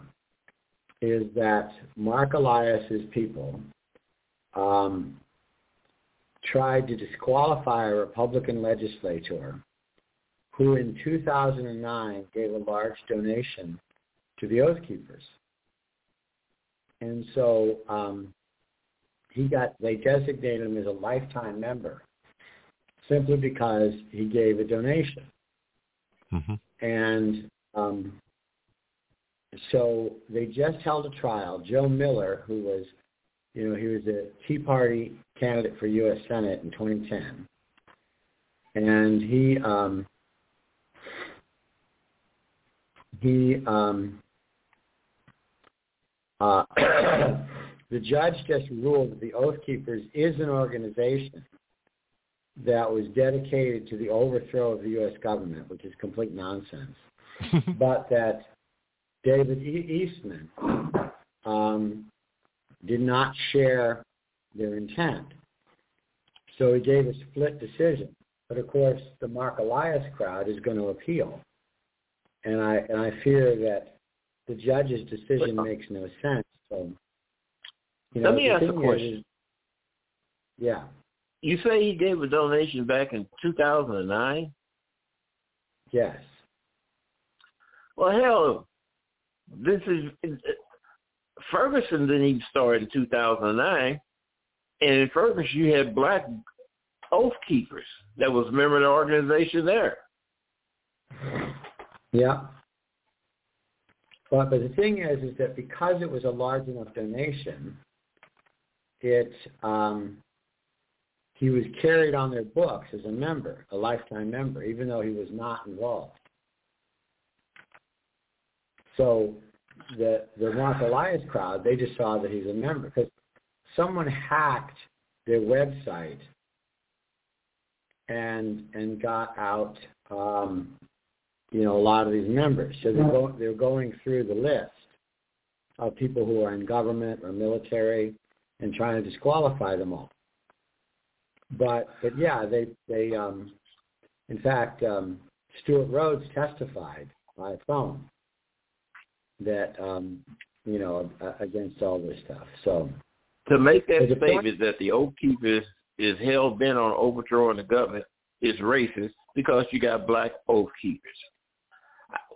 Until we start using and fighting fire with the fire that they fight, I would be gathering up black folks and say, "Hey, here they talking about you being uh, overthrowers of the government, uh, like the Black Panthers did when they walked in on the floor, uh, California state legislative floor with arms, causing the members to run out. Could they was they trying to overthrow the California government? no, it's true. I mean, remember remember the Wisconsin legislature about ten years ago. The the left occupied the Wisconsin state legislature. Mm-hmm. Union Street. I remember that. But um, that doesn't matter because they're they're left. Um, the, and, the um, the left is throwing punches and uppercuts, and the conservatives are giving out roses. Well, That's let me what it ask amounts to. Let me ask the bigger question: Are there wh- who is really conservative in Washington? Seems to me the only group that's conservative in Washington is the House Freedom Caucus and a few senators. There really isn't a conservative party. The Republicans are not a conservative party. They're they're a left party, you know, and the Democrats are way left party. So asking the Republicans to, to act like the opposition party when they're really the deep state party, along with the other deep state party, seems to me a waste of time. This is why I go after laws and, as opposed to people. So who really is, is is what you would call a conservative or a patriot or someone that actually, you know, I, I- I'd say three senators. I'm thinking Mike Lee, um, Rand Paul when he's not dealing with his wife's, you know, stock options at uh, Gilead, uh, who makes remdesivir, uh, Ted Cruz, uh, Josh Hawley, Tom Cotton. I think that's about it. That's come to mind right now. In the House, you've got the House Freedom Caucus. Uh, and the, well, we should talk about the big Andy Biggs dispute because Matt Gaetz is heavily involved with uh, trying to not have Kevin McDeep State, as I call him, um, become the speaker. But when you look at the, you can't look to the Republicans and ask them to do something that they're they're fundamentally opposed to doing, which is be conservative and be patriotic and be America first. They're fundamentally not they're not interested in being conservative or patriotic in America first. They're interested in maintaining power and privilege, an elite Marxist uh, organization that they are. So why are we trying to convert them? Right. It ain't going to happen. Delman? Right. Well, I mean, but the, the thing is, is that for decades, um, you know, cons- conservatives lived in fear of being attacked by the all-powerful media monopoly, Well, I which can't no do that. longer exists. Yeah. But conservative Republicans still live in terror of being criticized. Well, here's the thing too, Jonathan. You're chairman of the January 6th commission. He was a one-time advocate. He advocated for insurrection and supported a group that got cops killed, that being the Republic of New Africa. Bennie Thompson Black. Why come he's not being criticized the way that they're trying to level with the legislature in Alaska? I don't understand it. Why did he even mm. have these fights if you're going to give up? I'm not saying you. Why have these fights? Or even why show up to the damn party if you're going to get abused and misused? He shouldn't have been on the committee. He's, he's done in his lifetime, which resulted in cops getting killed, police officers being killed in Philadelphia with shootouts with this organization, the Republic of New Africa. He shouldn't have been on the commission. Well, but but we're we're too nice. You know, we we think that if if, if we're nice, then um, then uh, you know everybody will love us. Yeah, they got to get over that. Um, I'll tell you what, I want to take a break for a little bit here. I want to come back with something a little bit different. Uh, this is uh, President Trump. This is in the last refuge. President Trump announced his plan to protect free speech and digital bill of rights.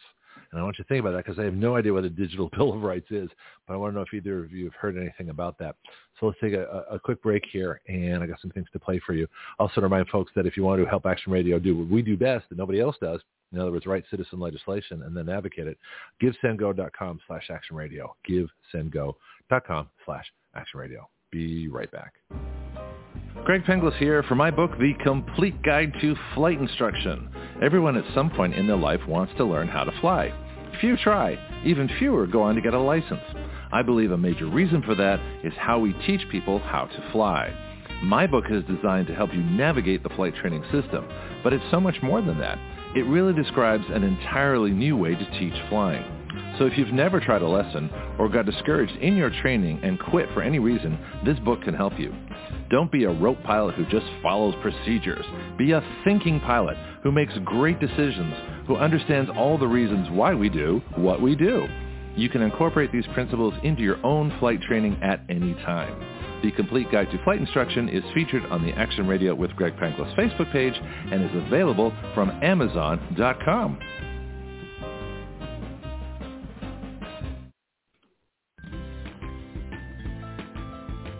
Do you know your way around healthcare, insurance, pharmacies, surgery, alternative treatments and choices? I don't. Which is why I'm so glad I met Priscilla Romans, had her on Action Radio, and learned about health patient advocacy. She is the founder of Graith Care. And now as an affiliate of Graith Care, we are proud to offer through our discount code, WYL, which stands for Write Your Laws, a 10% discount. Graith Care saves you both time and money. They provide medical advocacy, consultation, advice, and recommendations nationwide. Their website is graithcare.com. That's G-R-A-I-T-H care.com. You can email them at graithcare.adm at gmail.com or call them at 469-864-7149. That's 469-864-7149. Graith Care, better health through better knowledge and advocacy.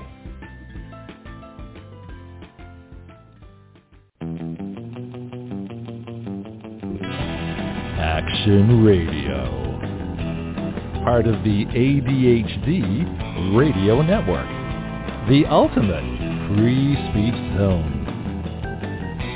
We the people give our consent to be governed through writing the laws by which we are governed and had the power through juries to nullify the laws by which we do not consent to be governed. At Action Radio, we don't report the news. We are the news. Every other show reports what has happened. We talk about what can happen. From the questions no one has thought to ask, to the answers no one has thought to consider, to the actions no one has dared to take. That is Action Radio.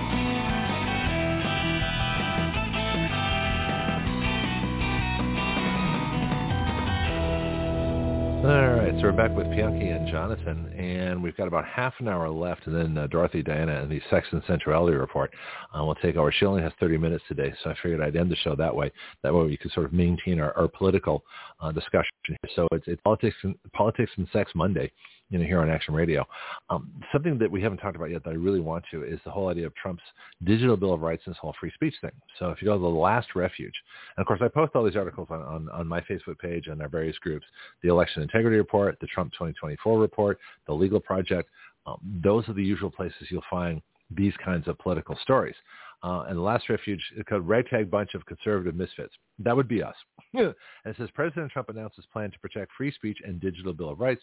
This was December 15th, and it was by Sundance. So they don't even say who said it. So I'm going to skip the um, the speech, the the YouTube, and then the blurb, and go right to what he proposes. So I want to go through these real quickly and and see what, or however long it takes in this half hour. Um, the first one is it's called the Restoring Free Speech Overview. This is a summary in writing of what Trump was saying. First point, ban federal agencies from colluding to censor American citizens. Can that be done by executive order and how can that be enforced? Gentlemen. What, Who wants that one? Oh, okay. Yeah, welcome back. so Trump has a uh, the plan because the free speech overview he, overview he gave a speech on this. Uh, this is back December 15th, so a little bit before Christmas, but we haven't gone over the actual points of it. He's got several things he wants to do. The first one is ban federal agencies from colluding to censor American citizens. That would be the FBI and Twitter is primarily what he's talking about here, I'm sure. But um, this is this is the deep state that's running its own government. You know, underneath the Trump administration, the shadow government was was colluding and they've been colluding during the Brandon insurrection, the illegal government, um, to uh, to censor uh, American citizens who have opposing points of view, like I don't know me, you know. But they, they, they, my Twitter account has has been sent. I've been posting my show on Twitter since we started four years ago. This is the first uh, of our season five shows. Um, I still don't have much of a following. You know, same thing with uh, you know Facebook. They just put another restriction on me, so I'm I'm horribly banned and have been ever since uh, you know three years ago. But anyway, he's talking about banning federal agencies from colluding to censor American citizens. How is he going to do that, short of firing everybody uh, and and having really good inspector generals? I mean, how do you do that? How do you how do you, you know, if you ban federal agencies from colluding? You know, what you can do with you got to get rid of Milley for colluding with communist China and the Chinese military. Well, I mean, you could. I mean, it should be a crime. Isn't it a crime already? Yeah, I mean, it, arguably, it's not a it's not a, a direct crime, but it you know the, it should be an automatic firing offense for cause. Okay. For government officials, it should be a crime to to to interfere with the, the constitutional rights of a U.S. citizen. Okay. I mean, so that be FCC, DOJ? Where would this come under? Who who would be um, there has FBI? To be a private right of because you can't trust the government to prosecute itself. A private. What did you say? You got a little quiet there. Private commission or something, or what? A private right of action. Private right of action. What, what's that? That means that the individual affected can sue. Well, that's what we do in our bill. Our Section 230 bill says that anybody can sue big tech.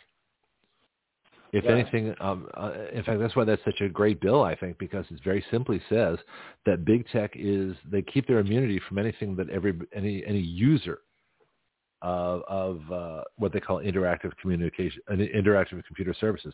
That'd be social media and search engines. Anybody who uses those, big tech is immune for what you do in your use of social media and search engines. However, that, that immunity is conditional on them not touching anything.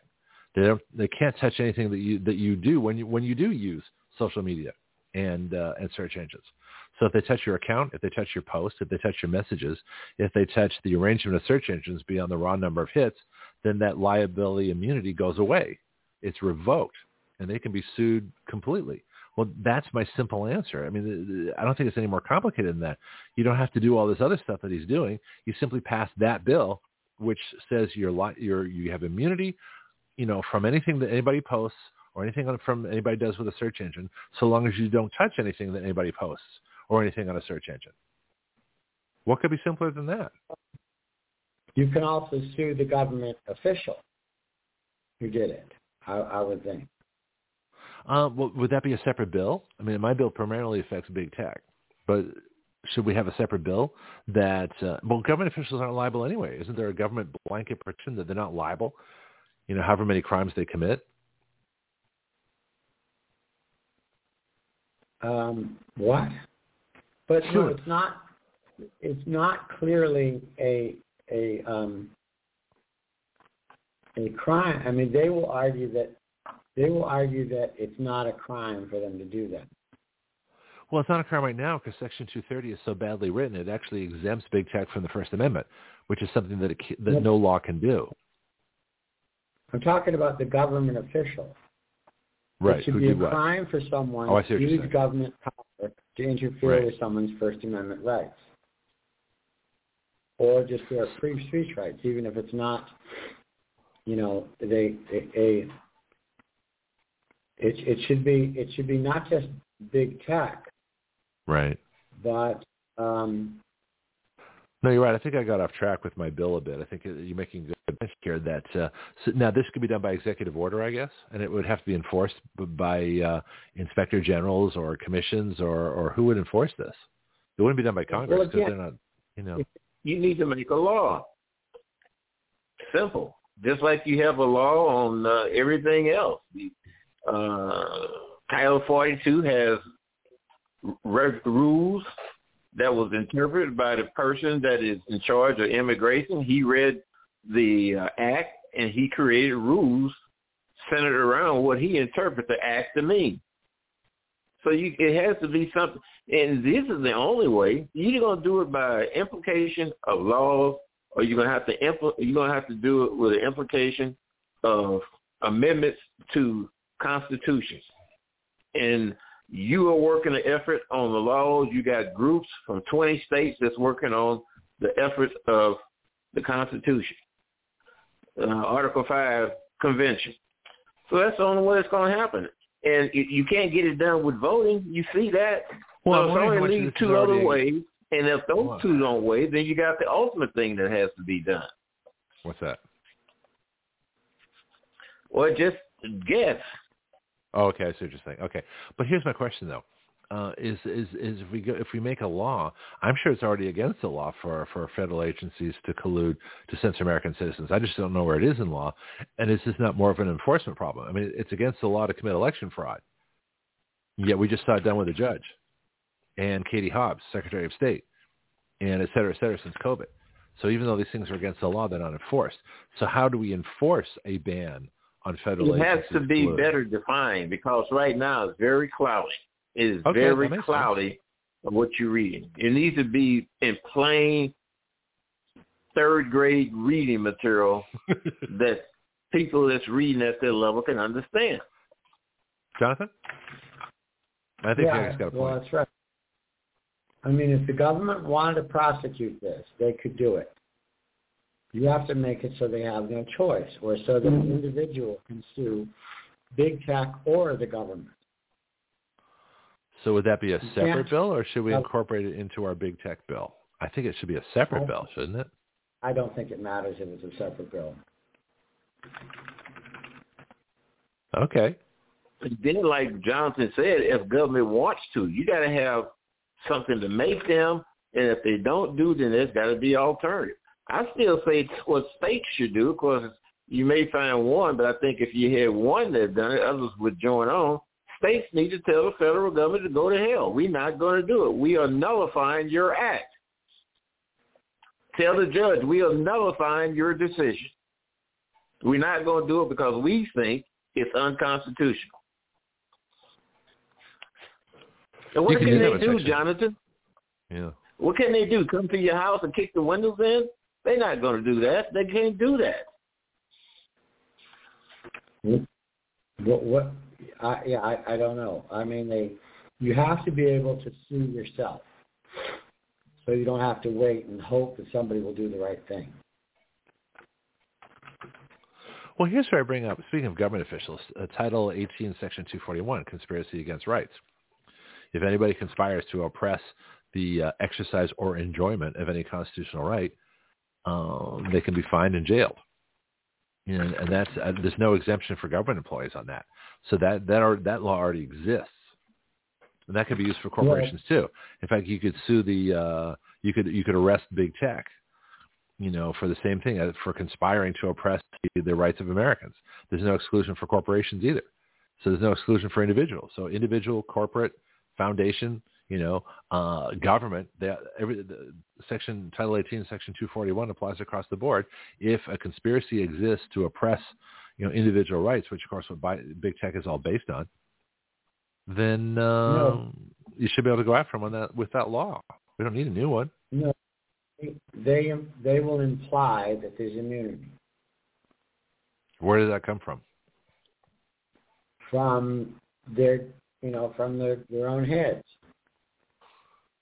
They, the government will say that that when you know when the FBI is acting you know because of some disinformation whatever, right or wrong, they have immunity for what they're doing. But they don't have a section in the law that can. There's nothing they can point to though in the law that says that they're immune. Is there? I mean, there's still people accountable. Say that again, They have judge precedent. Oh, so the courts gave them immunity, which the courts don't have the power to do. Right, because it's just too important for the FBI to be able to do its work. well, that's no excuse, but their work is illegal. Let me get to the next one here. Uh, ban taxpayer dollars from being used to label speech as mis or disinformation. Yeah, I mean, it's none of it. I mean, there are there's Supreme Court precedent Uh-huh. saying that that the answer to bad speech is more is more speech. Yeah, agreed. So it is considered. It used to be considered fundamental to our system that that the answer is more. You know that that you cannot label. Um, you cannot label speech as bad. You have to just counter it. Well, see, but the problem is that the the the, uh, the feds themselves, you know, the the uh, uh, Brandon's uh, spokespeople have said that their job is to keep America safe by removing misinformation, disinformation, and they're going to they're going to protect us, which is a bunch of BS. Uh, That's that's that's blatantly against the First Amendment. But the real problem is Section 230, where the Congress specifically gave, or so they said, permission to big tech to violate the First Amendment and to go after anything that they consider otherwise objectionable, including the, the, Right. the you know. So they have telling you, Congress gave them this power. So what I'm saying is we need to change Section 230 and then change the executive. Or, but, well, I guess you do both at the same time. I'm not sure. This is what I'm asking you. We're kind of vague this morning, I know. well, I'm telling you that's a complete reversal of the traditional Supreme Court analysis. Oh, okay. Maybe I just didn't get it the first time. So it used to be that the answer to free speech is, you know, bad speech is more speech, and now they're saying the answer to bad speech is just suppress it, even though it's not bad speech. Yeah. It's actually accurate. Yeah. Okay. Well, that makes sense now. All right. Next point here is to fire every federal bureaucrat who has engaged in domestic censorship. Well, that's that's purely an executive function. That doesn't need a law or anything. They could just do it. Right? They could, but they could pass a law too to to make it clear that it's it's a, it's a fireable offense. Well, do you remember section? You remember Schedule F? And this is something I haven't talked about a lot, but I want to get back to it, especially as uh, as the campaign gets going, where where they change the categorization of all the federal employees so that they can be fired. So I guess it dumps civil service and does a bunch of things. I mean, I'll have to do some little research to get my get familiar with it again. But that was a fundamental change. That was one of the things that uh, the deep state objected most with Trump because Trump could then fire all the deep state people directly. Do you remember that? Yeah. Yeah, I didn't understand the, the reasoning, but yes. I mean, The problem with that is when uh, nobody else would want to come. People came up like uh, Ben Carson and uh, Steve Harvey and maybe one or two others, but they got ostracized by, in this particular case, black community and black spokesperson like Al Sharpton are the ones that have the ability to get on CNN on uh, their major hour news coverage and espouse the things that he was expa- uh, espousing. In uh, Detroit public schools, you got a public school board that's all black female, and they voted to remove Ben Carson's name from a high school, which is 99% black, which was probably providing inspiration for those children that's coming from same similar conditions that he grew up in, inspiring them to work hard and aim for the sky. So what did you say about that? These black women. These black women that's acting out in a racist action. If whites was doing it, they'd be all over the news. Oh my God. That's wherein lies the problem, Jonathon. That there Yeah. is what lies the problem. Yeah. Well, um,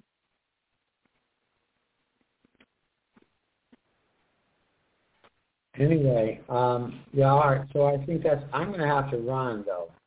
That's fine. No problem at all. I understand. I'm, I'm glad we got the extra time with you. I figured maybe half three hours an hour, but uh, we got some extra time. I got uh, Dorothy coming in 15 minutes, but uh, Jonathon, take care of yourself. We'll just catch up with you next week. It's not a problem. All right. Yeah, do Okay, some bye. chicken noodle soup. Yeah, exactly. At least it's All right. non-partisan. Take your vitamins, zinc, vitamin D3, vitamin C. You'll be fine. Yeah, Thanks, do the chicken noodle soup. At least it's non-partisan. Exactly. Okay. You know, All right. it, it's it's now black penicillin as well as Jewish penicillin. So you know, go for it. All right. Thanks. Thanks, Jonathon. Goodbye. You take care. Get some sleep. Relax. Enjoy yourself. Yeah, yeah. It's it, he's got a cold. I can tell. Um. So, uh, but uh, I'm happy to say that uh, you know, proudly going through life, mixing You- with COVID people and doing you just see fine. what I'm you see Uh-huh. what I'd be harping on all the time. oh, I do. Until No, it whites makes sense. started calling these blacks out, the Mhm. way blacks been calling whites out and got them on on their knees kissing black people's shoes at certain events Isn't that funny? and, and, Well- and, and apologizing for something they had nothing to do with, then it's just going to be lopsided. Yeah. Well, this is a good time to play It's the totally January white sale. man. Yeah. Let me uh, let me let me play something that I made uh, a couple of years ago. I can make more of these. apparently, I don't have the edge that I had then uh, because it was during COVID and the censorship. I was- I was really on the edge. I got to get my edge back. But uh, this is something I made um, a little while ago, talking about. Well, I'll let it explain itself. But you, but Bianchi's absolutely right. So I made fun of white liberals that are absolutely kowtowing to to uh, dict- dictatorial black leadership. Uh, leftist black Marxists, and there's no reason for it whatsoever. So, so white folks need to get some balls and uh, the geldings, I don't know. The reason I call them the geldings, that's that's a castrated horse for those that uh, aren't familiar with the term. That's why I call them the gelding old party because they can't do anything. They have no courage. They're they're so afraid Bennie of criticism. Thompson, and, go ahead. Bennie Thompson, the congressperson from the state of Mississippi, mm-hmm. he should not have been chairing the commission that's trying to prove that Donald Trump was at the head of a insurrection. Mm-hmm whereas he at one point done the same damn thing. well, let me ask you this: Where's the Where's the House Freedom Caucus declaring that they're going to have a Republican hearing for two years or a year and a half? You know, just to match. I said, let's get the other side of the story. Now you, you've heard the prosecution, and now we're going to hear the the Republican, and they should not let a single Democrat on the commission. That's what they should do, but they won't. The popular narrative is that evil white police officers kill blacks. Well, nobody hmm. talks about the 32 police officers that was killed by Black Panthers. Yeah. Well, let me, know that. Let me play something for our new listeners that they may not have heard. That uh, you know, if you think the show is, is uh, you know kowtowing to uh, the liberals and the Marxists, well, listen to this. Here it is, America, the answer to riots, brutality, and all our racial problems the return of the January white sale. Are you a guilt-ridden white person? Are you a person of no color? Do you want to finally assuage that guilt for slavery, the Civil War, the KKK, and black people sitting at the back of the bus?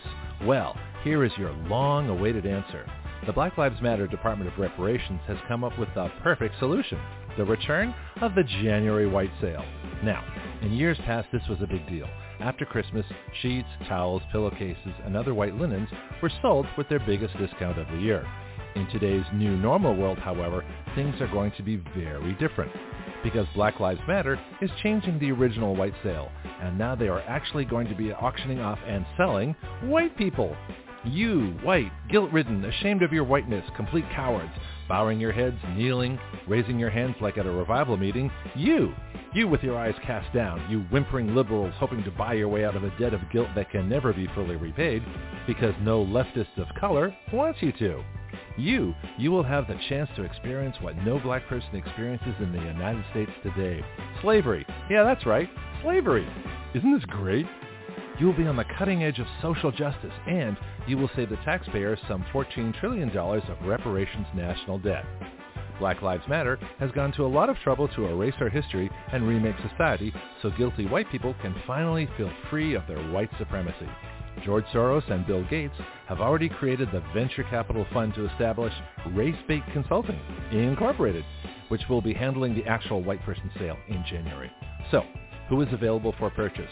Oh, and part of the deal is that white people can't be bought by other white people. That would defeat the whole theme of the event. Anyway, to the question. Your basic rifle on the pickup truck, racist, sexist, Islamophobe, Neanderthal redneck male is probably not going to sit around and be put in an auction, even if they will be well cared for by their new owners. What we will have available are liberal, surrendering, girly man metrosexuals, and emotionally distraught and disillusioned feminists, both of whom have already knelt before a designated agent of Black Lives Matter to confess their white privilege. So how do you guilt-ridden white people sign up for the January white sale? It's easy. Contact your local chapter of Black Lives Matter, show up at a rally with a flag saying, Take me for the January White Sale, or simply sign up at the next mass kneeling confession of white privilege coming to a neighborhood near you. The new January White Sale is made possible by a grant from Race-Bait Industries, Incorporated, and put on by the new normal, new improved Black Lives Matter. Well, that's my response, and I stand by it. In fact, I made it. so uh, there's no fear on this show. yeah, a little editing issue there. I still new at making productions. But yeah, I mean, Bianchi's absolutely right that the answer to this is to have some courage, to stand up and, and be counted. And, uh, you know, if the left comes after me, I've, I've got, uh, I've got plans to get my own little uh, strike force, my own little white hats that will be doxing the doxers, that will find the folks that are anybody that's going after me. You know, I'm going to go after them. I'm not going to take this lying down. I'm not going to be doxxed. I'm not going to be harassed. I'm not going to be censored without a fight. So uh, yeah, come after me. I'm going to come after you. It's just that simple. So leave me alone. You know, I got you want to debate me? Too. That's cool. But I'm sorry. Go ahead, Bianchi. It's another thing. It's like this issue of slavery.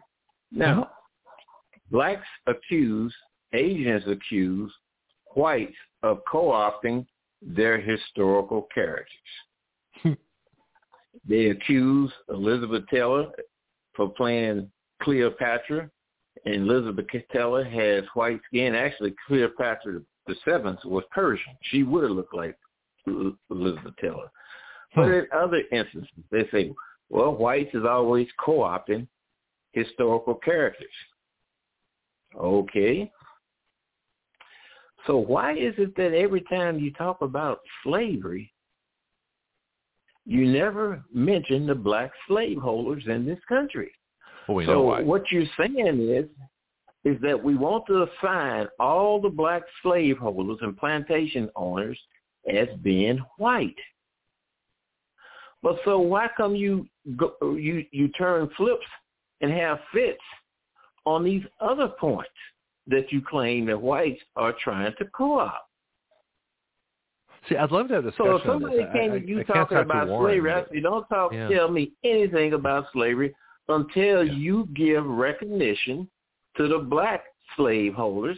Should they not be recognized in any other things you want them to be recognized, even when the people, just because their skin was not lily white, you mm-hmm. want to claim historical characters as being black. Yeah. No, it's fascinating. The whole concept of, of people of color versus people of no color. I mean, it doesn't get much more racist than that. But they use, you know, we all know the story that they use racism, but you look at any of the Asian societies, you know, the Japanese, the Korean, the Chinese, you know, some of the other countries there, they had, those societies are 7,000 years old. I guarantee you, you know, 6,000 of them, they had slaves. yeah. So you look at uh, the, the, the, feudal system, you know, the, the landed gentry, the aristocrats, and all, all the people, uh, the, the feudal uh, serfs, the peasants. Well, they're basically slaves of the landlord. You know, so that went all through Europe. You look at any any huge place. Uh, look at Africa. You know, how many slaves were in Africa before the, the slaves were exported? The ones that were weren't good enough to be slaves in Africa were sent to the rest of the world. You know, it's a fascinating concept. Uh, and the word Slav, you know, in, in Eastern Europe means slave.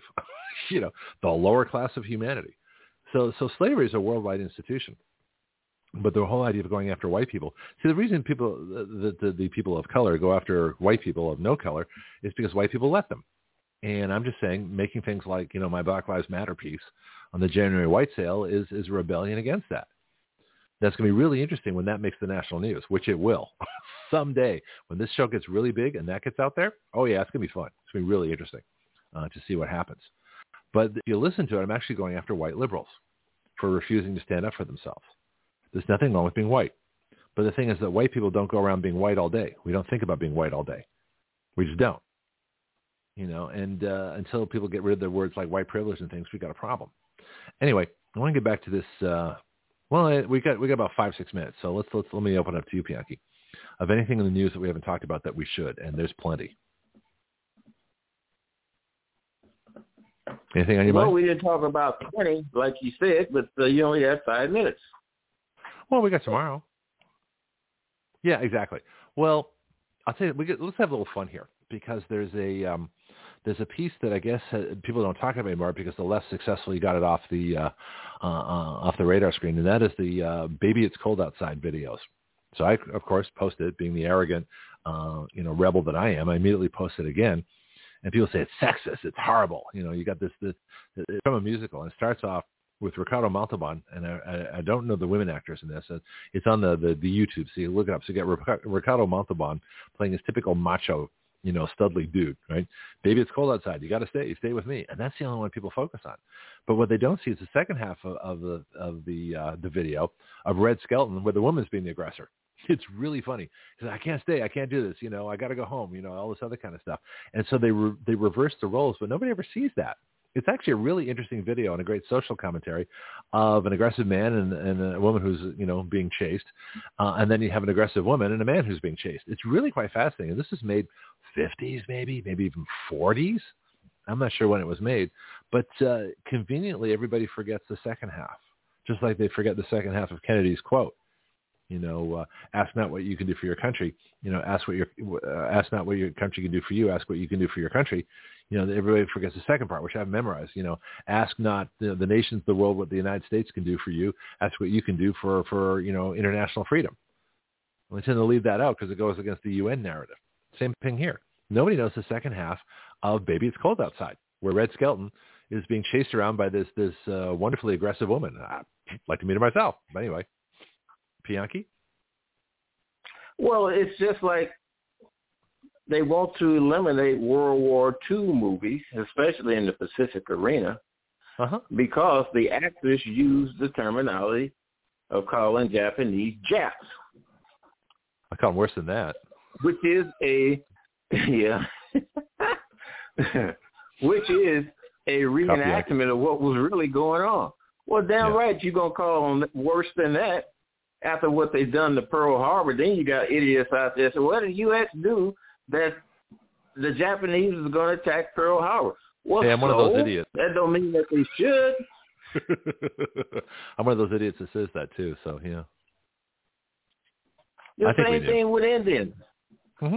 As settlers was trekking through the land to go out west, they was being attacked. Well, isn't that the same thing with these sovereign citizens that say that they have the right to travel the world because it's, they're sovereign citizens and the world is sovereign? Yeah. So it only applied to you today, but it didn't apply to those settlers that was trekking from the east to the west coast and being attacked and scalped and all these other notorious things that was happening to them. Mm-hmm. Oh, it's fascinating. You know, you think that white people were the only evil people in the world, and everybody else is a saint. Well, it doesn't work that way. You know, you look at look at uh, modern day Iran, or look at Afghanistan. You know, and uh, well, I would say, you know, talking about. well, that's probably not the best. Well, you talked about Iran before as Persians being white people. You know, and so it's uh, the, the color thing. Does that's what that's not what it's all about. That's not what matters. That's that's an excuse, but it works in this country. But it does because white them. are so guilty. It does that? with them, Rick. I'm telling you. They would what? use it, and people will stand by and be paralyzed and just let it happen. I mean, so you your... got groups out here that want to claim anything. See, it didn't it didn't start off this way. You had to be pronounced to be black. Well, what is the hell is black nowadays? What's African? Yeah. Teresa Heinz Kerry was born in Mozambique. That's an African country. Elon Musk, born in South Africa. That's an African country. They more African than somebody here out of New York that calls himself black and call them African. Well, and then what about well, the other your, side of your need... biological tree? You only choose one. W.D. Du Bois was not. His father was white. He comes from Great Barrington, Massachusetts. His mama was black. Frederick Douglass back in the 1800s he married he his he was he was a, a dark skinned mulatto. His mother was probably black and his father was white. And he married white women. Uh, was that now? Would you call that cultural appropriation for a black person to marry a white woman? Sorry, I just couldn't resist. Well, I tell you what, if you want to, if you want to uh, do some resemblance of the Rothschilds and and those families who don't marry outside their family. Why come they? So if that causes you to be misfits, why come they still rule every damn thing? Yeah, it's interesting that the British if that's what that's you call the, that's misfits, the term, that's what the I'm blue bloods signing came up from. for it. Yeah, that's where the blue bloods I think came from. The the aristocrats because they never went outside. They never did any work, and they all married each other's cousin. Pretty crazy. Let's bring on Dorothy. Uh, so we're, we're switching from uh, from politics back to sex, and with the sex and sensuality report. First of all, I'm glad Dorothy you could join us for an hour. I know you've got uh, challenges today, so thank you. Good to hear from you. I'm happy to be here. I'm thinking of a segue from aristocrats marrying their cousins into my topic. we we, we, we can do the uh, we can do the British royalty incest report at some point. But I, I just, I want to leave Bianchi with one thing. Bianchi, we need to do a Bianchi story time for white people. You need to we need to set mm. something to music, okay, that you can record. Dear white you people, know, uh, stop I being want guilty. To put two more people in there. I want to put okay. two more. You can right. see here the gossip that's going on because Serena Williams married a white man. It's a white man oh, that's Oh, getting no. the big booty now. No black man, a white man is getting the big booty. Think You know, about I it. don't know. I mean, Go- you got go the ahead. same thing with black athletes that marry white women. They are they are despised. Clarence Thomas despised on that one accord. Gosh, I never picked up on this. I mean, this is I guess this is just off my radar. Is this the privilege? I just I never think I always think it's kind of sexy and like fun. And you know, I think in terms of genetics, the truth is the bigger the genetic pool, the healthier the child. So, you know, a lot there are some cultures that you know never leave their little pool of in, of breeding. Honestly, they stay in the same place, they never expand and and you end up with like, you know, some health issues from that. I think it's lovely to you know, date and marry from a broad That- range of You had, genetic uh, background. That is You no, had that the is a one huge actor, point. the, the dog. You remember him? You remember the dog? The I think Mm-mm. he was fading the bounty. I don't know if he was bounty, but so that actor, segue I he said that he didn't want his daughter to marry a black person, something to that effect. And everybody called him a racist. Well, hell, back in the day at the dinner table, your parents told you don't bring home no Miss Daisy or a Billy Bob. Your black parents told you. I mean, the older generation said so many things. You know, each generation has a new perspective, and and you know, we love our old people because we cherish them and their wives, but they also had some ideas that, you know, could use improvement. I mean, my father was Hungarian, and he would have been 94, and he spoke eight languages. He traveled the world, but in that time in Hungary, the old people had these curses and like these wild, hilarious curses, and some of them were, were racist. And it's funny, I didn't, as a child, even know what it meant. But my Hungarian friends, when I say, oh, I didn't learn Hungarian, but all I learned was this, they were like, oh, you can't say that. And this is, and I was like, but my father you- wasn't racist. And um, Did you say they had curses? Oh, so yeah, so these old. All right, hang on for a second. Hang on for a Yeah. second. Let me tell you about Mhm. some curses. Guess who else was Okay. cursed? The Africans that was expelled from Africa that ended up in the Western Hemisphere, like here in the United States. What you want, they wasn't slaves, they were made slaves after they got here. Those captives, and they wasn't captured by white, they was captured by another African. And the reason why is because of the things they done, and if they wasn't able to pay restitution, they were sold off in order to compensate for what they done. And also, they done some other things that required them to be cursed, intergenerational curses. Old I believe saying, the sin Oh, of yeah. the father follow the son. So that, what you're saying in here, that, maybe, just- just like maybe- epigenetics. yeah, maybe I'm gonna hold- because you have, maybe because you have so much activity going on amongst a particular ethnic group, maybe they curse. This is very interesting. So now we're getting to spiritual, energetic stuff, which I love. But I wanted to just finish the point. I, I know I get very ram- I ramble a lot, but I, just to tie it We all up. do. So he, my father was the most loving. And listen, I'm I'm a feminist. I think men have you know different qualities. I love them, but honestly, it wasn't just he was my dad. He was the most loving, hilarious person. And so as an adult, when I learned what these curses meant, and it was curses as if like, you know, we didn't clean our room or we were acting bad in church and he would just yell out this long string of Hungarian. Well, turns out some of these curses had very um, racial tones. And so I was shocked as an adult. But then in reflecting and talking to other Hungarians, they were like, no, no, it's just the old people. Like they just, you know, they had a lot of colorful curses. And then I think about like, we know not to do that anymore, but like our elderly have these older ideas and then we do. And, and anymore, I don't know anyone who would look twice at a blended family of a rainbow of colors. I just think we're so past that. Um, very few people, and it's just the same old old people maybe who are stuck in their ways. But you're always going to have outliers, right, in culture. I don't know. Yeah, well, as Bianchi says, you can be racist individually, but when it comes to law and actually affecting people's lives and economies and everything else, that's a that's a whole different deal. Um, I want to give I want to go to to Dorothy because she only has about thank you Mm. she only has about 25 minutes, so we want to and Blog Talk's getting more you know uh, deadline about their their uh, their end times for the show, so I actually have to stick um, closer to it. But I'd be fascinated to talk about you know if anybody's done the health study on on kids from interracial marriages. Are they genetically a lot healthier, as you said? Because it it makes sense. Like my background, you know, I've been pretty healthy for most of my life. I have a huge variety uh, in genetic background, two different blood types, you know, two different parts mm-hmm. of, of, Europe. You know, I've got English on one side, I've got uh, Greek on the other side, you know, and uh, well, this and touches so, on sexuality, you know. so I think we can talk about it. This is absolutely well, part of my part of my my love. This is the biology of it, right? So okay. we know for a fact that populations that are too funneled in, too bottlenecked in, start dying out because they they breed for genetic mutations. So this is, you know, I guess evolutionary biology, right?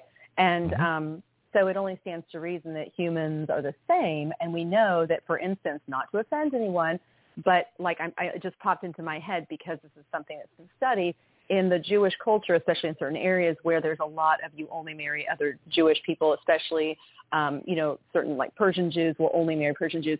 There does tend to be not always some health issues that go along with that because of, you know, long hundreds of years of um, not Inbreeding. necessarily family, but but at some point there is family. At, at some point it's family. I mean, at some point Yeah. it is. I mean, whatever you determine as family, like any kind of genetic connection that's a little closer, some overlap that's a little closer.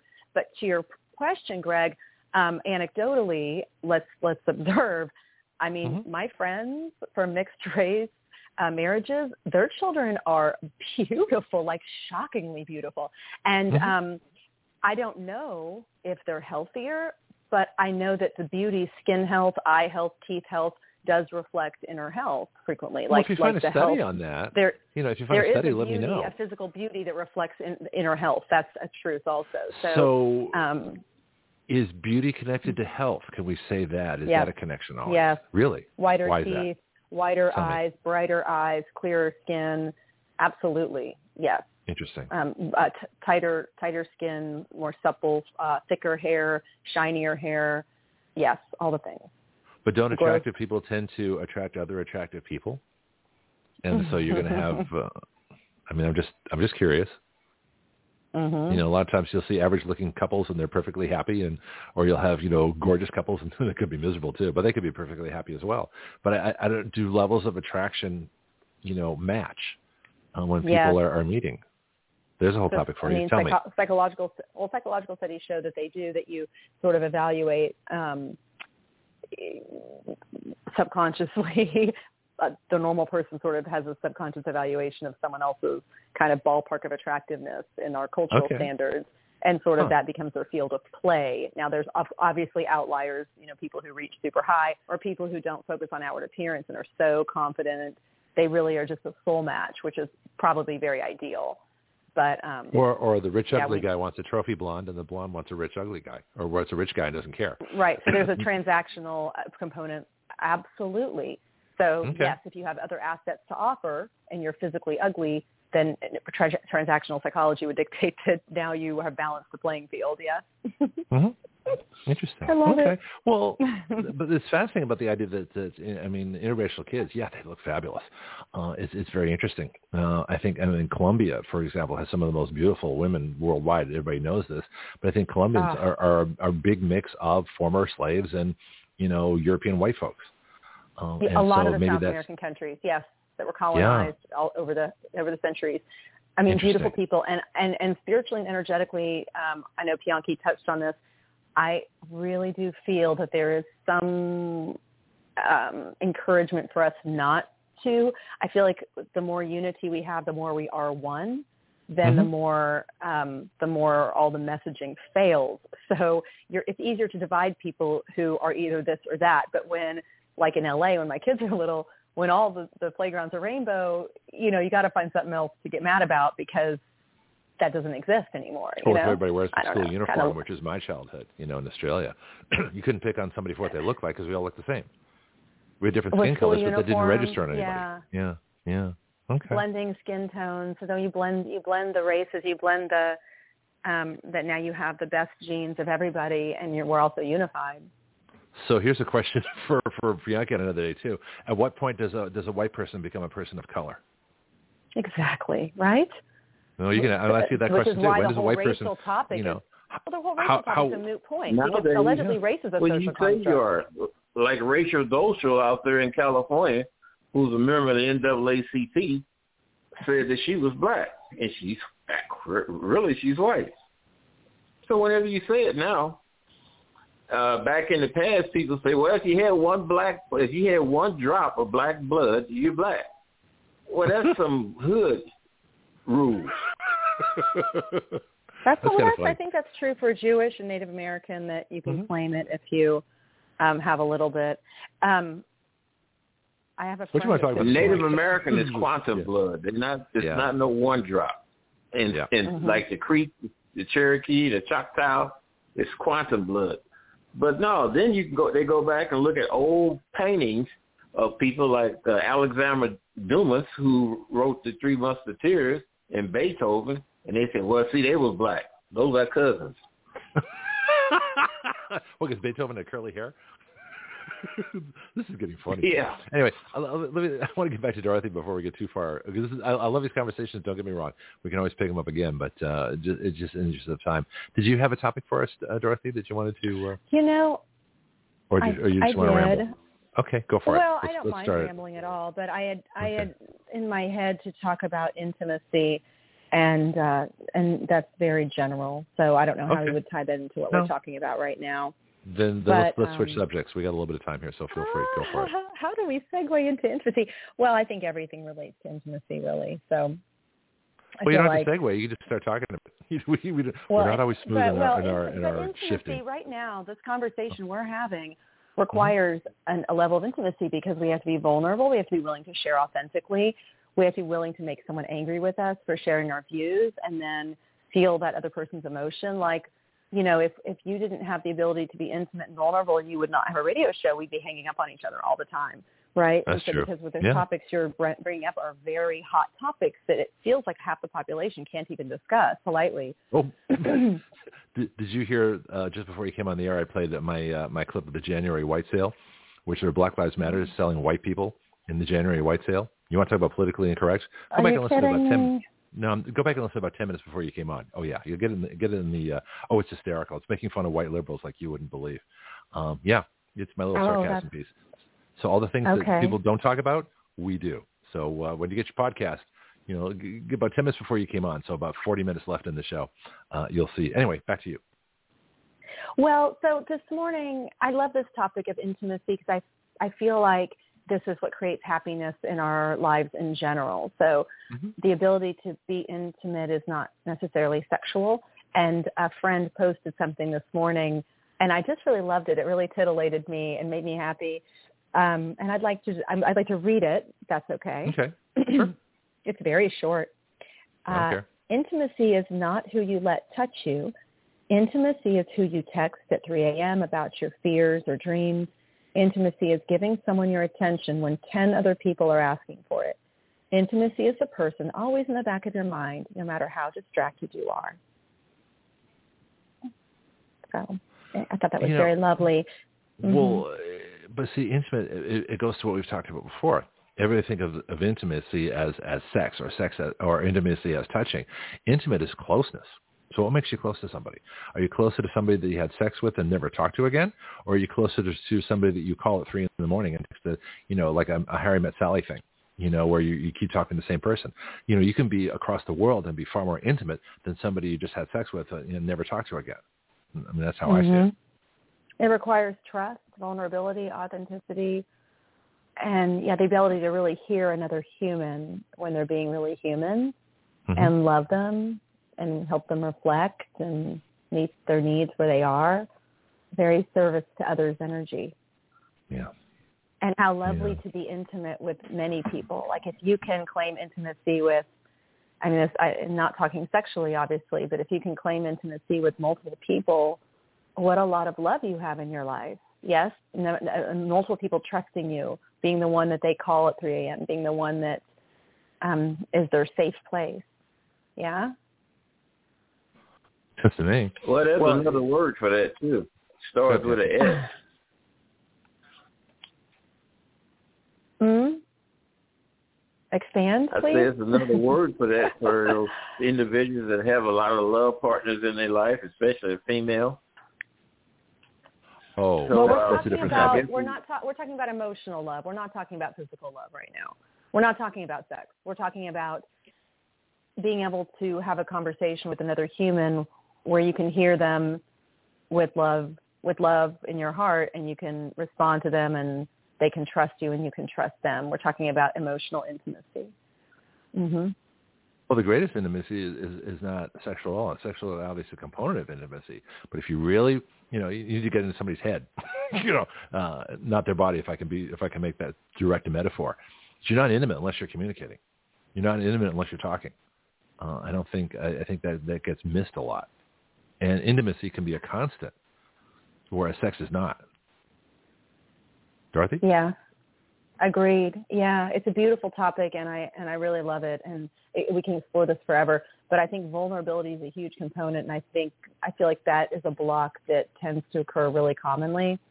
Hmm. Um, the ability to to be brave enough to be vulnerable, right, with someone else, and and let all your your sensitive, awkward, maybe ugly parts hang out. hmm. I've got a question on the word vulnerability because I think you and mm-hmm. I and men and women interpret vulnerability as as totally different words. I'm, I'm curious Bianchi's reaction mm-hmm. too. Um, I do have a new caller on the line, and I always request that new callers because you're not on my you haven't called before, so I need you to check in at live chat. So you want to go to live chat, get yourself the free account. We only have a few minutes left anyway, but I want first name, Is, location, um, Do you know the number? Topic. Do you have the number? I, I, I can text, I, might, I can text you the area code, you know, and, and mm-hmm. see if it's a mm-hmm. friend. If it's a friend, best that uh, you know that they uh, only because of support we've we've had issues before. I'll text you the number, but mm-hmm. let me let's let's, let's back to to my uh, um, my whole question of the word vulnerability. And then I'll, I'll text mm-hmm. you the, the, the number as it comes in here. Um, vulnerability, mm-hmm. you know, because like I see vulnerable as a weakness, and I think women see vulnerability as a strength, especially in men. So I, I can be intimate, I can be communicative, I can be all kinds of things. But if I'm vulnerable, then then it's like I don't have my my defenses or something something's missing. So I really uh, have you noticed that before that men and women interpret that word differently? Well, I think it's like the word surrender. So it, in our culture, it feels like oh, weakness yeah. and something you would never do, but is actually a huge spiritual accomplishment and strength if you're able to do it. And it doesn't mean giving up and you're the weak one. It means breathing into the moment, accepting it for what it is, noticing it, and then making a choice how you're going to move through it. Um, it's actually the strongest part of ownership in your life. It's the strongest way to own to actually own your life and get where you want to be. But uh, I agree with you that the word vulnerable has terrible connotations for a lot of people. Who wants to be vulnerable? That's when you get hurt. Mm. Bianchi? Right? Let's see. Yeah, exactly. Makes sense to me. All right, I got to uh, send it to to uh, your messenger here, and uh, well, because I don't I don't have your number listed on my phone yet. I got it listed on the on my well, on my Action Radio stuff, but that's okay. Oh, mine? Yeah, just go to the mm. chat, the Facebook chat. But vulnerability, um, I'm just looking up the actual definition, not in terms mm-hmm. of how we're talking about it, but it actually says the quality or state of being exposed to the possibility the possibility of being attacked or harmed, either physically or emotionally and that is a real thing. So when you're vulnerable to somebody else, you are at risk. You're at risk of them rejecting you, mocking you. And, and okay. if you watch popular TV, if you watch mainstream TV, the messaging for children about being vulnerable is so huge. You start paying attention how children are taught never to be vulnerable, never to trust someone. Like Nick Jr. and all these shows so full of kids that are mean, they normalize meanness, mocking, bullying. They make it cute to be sassy and rude to someone else. I mean, it's it's shocking, and no wonder we're raising. And I'm going to say because it's done to men more on on teen TV and on popular TV, it's done done to men more than women. This whole mocking of mocking of any real humanity. Um, when we're surprised, we have you know a generation of young men, middle-aged men that that literally have such a wall up and, and they're so afraid of being human and real that they can't really achieve intimacy in a relationship. And then you can't really achieve great sexual intimacy, right? With walls. up well, they go hand in hand. And Women, is, yeah. Fascinating. Yeah. There's a, Women there's want to see you and feel you and, and be seen and felt and heard. And if right. you can't do that, I mean, her body kind of shuts down. We talked about it before. It's actually essential.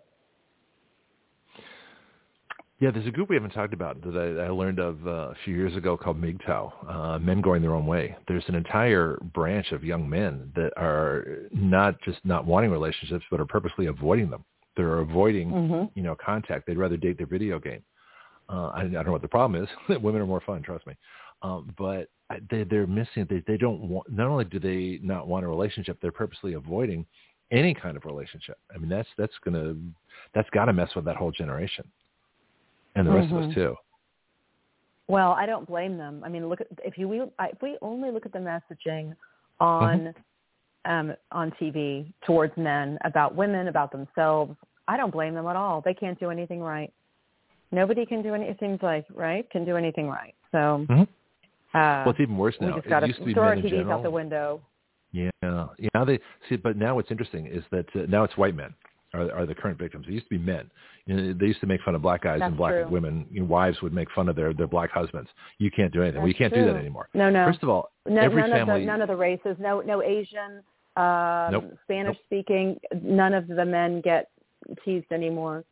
It's only the white guys, which is really interesting. That is because, so true. There's such a war. Mm, yeah. weird. Well, think about this too. Uh, tell me the last time you saw a commercial of a family that wasn't interracial on TV. That's true also. Yeah. They're mm-hmm. all And again, I have now. no problem with that. I just don't like it being pushed as a political agenda. I feel like we should be allowed to choose based on our soul mm-hmm. calling, who, who the yeah. right soul is for us. Yeah.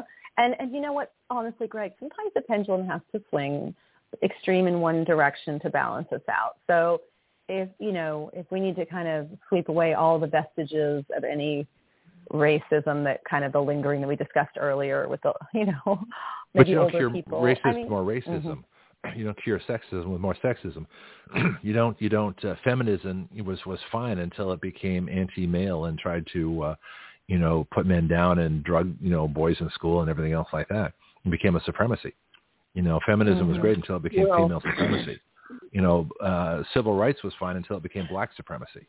So You know, how you- do we how, so how do we change how do we shift? So we know where we're headed. We know what's happening right now with men and feeling completely castrated and like they can't do anything right and Mhm. that the Oh, we world sees them as a bunch of jerks and losers. We- well, I'm just saying that the, the media message you might be Greg, but you're older and you're very established in who you are. But these young men growing up in this environment, Mhm. uh, you know, how do we get to them and how do we make sure that, that we don't have a generation of men that, that have this wall up in relationships where they can't be vulnerable? I mean, we want strong men, but a really strong divine masculine man is able to be vulnerable also. He's very tender and cherishing. But unless you have really great feelings of self-worth and, and comfortable in your masculinity, it's hard to give that cherishing to the feminine, right?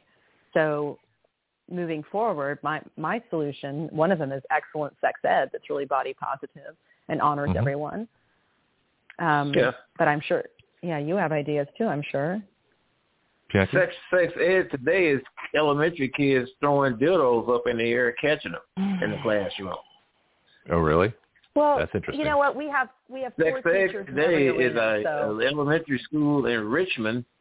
Uh, mm, let's see, Richmond in North Carolina, Mm-hmm. where in the bathroom these are black kids. Boys will line up against the wall, maybe six of them. Then other boys will come kneel in front of them and give them a blowjob. And the What? school can't do nothing to them. So we ed. need great sex ed. So we need we need we need great sex ed. So we have we have poor teach we have poor quality of teachers teaching this. When I was in an expensive private school in a in a, a progressive town here in North Carolina, and the fifth grade teacher started her sex ed program. Listen, it was it was I was very disappointed, and my kids thankfully had had enough from me already that they could go in there and kind of understand that she wasn't well qualified. First of all, she had a lot of personal baggage, and kids pick up on that.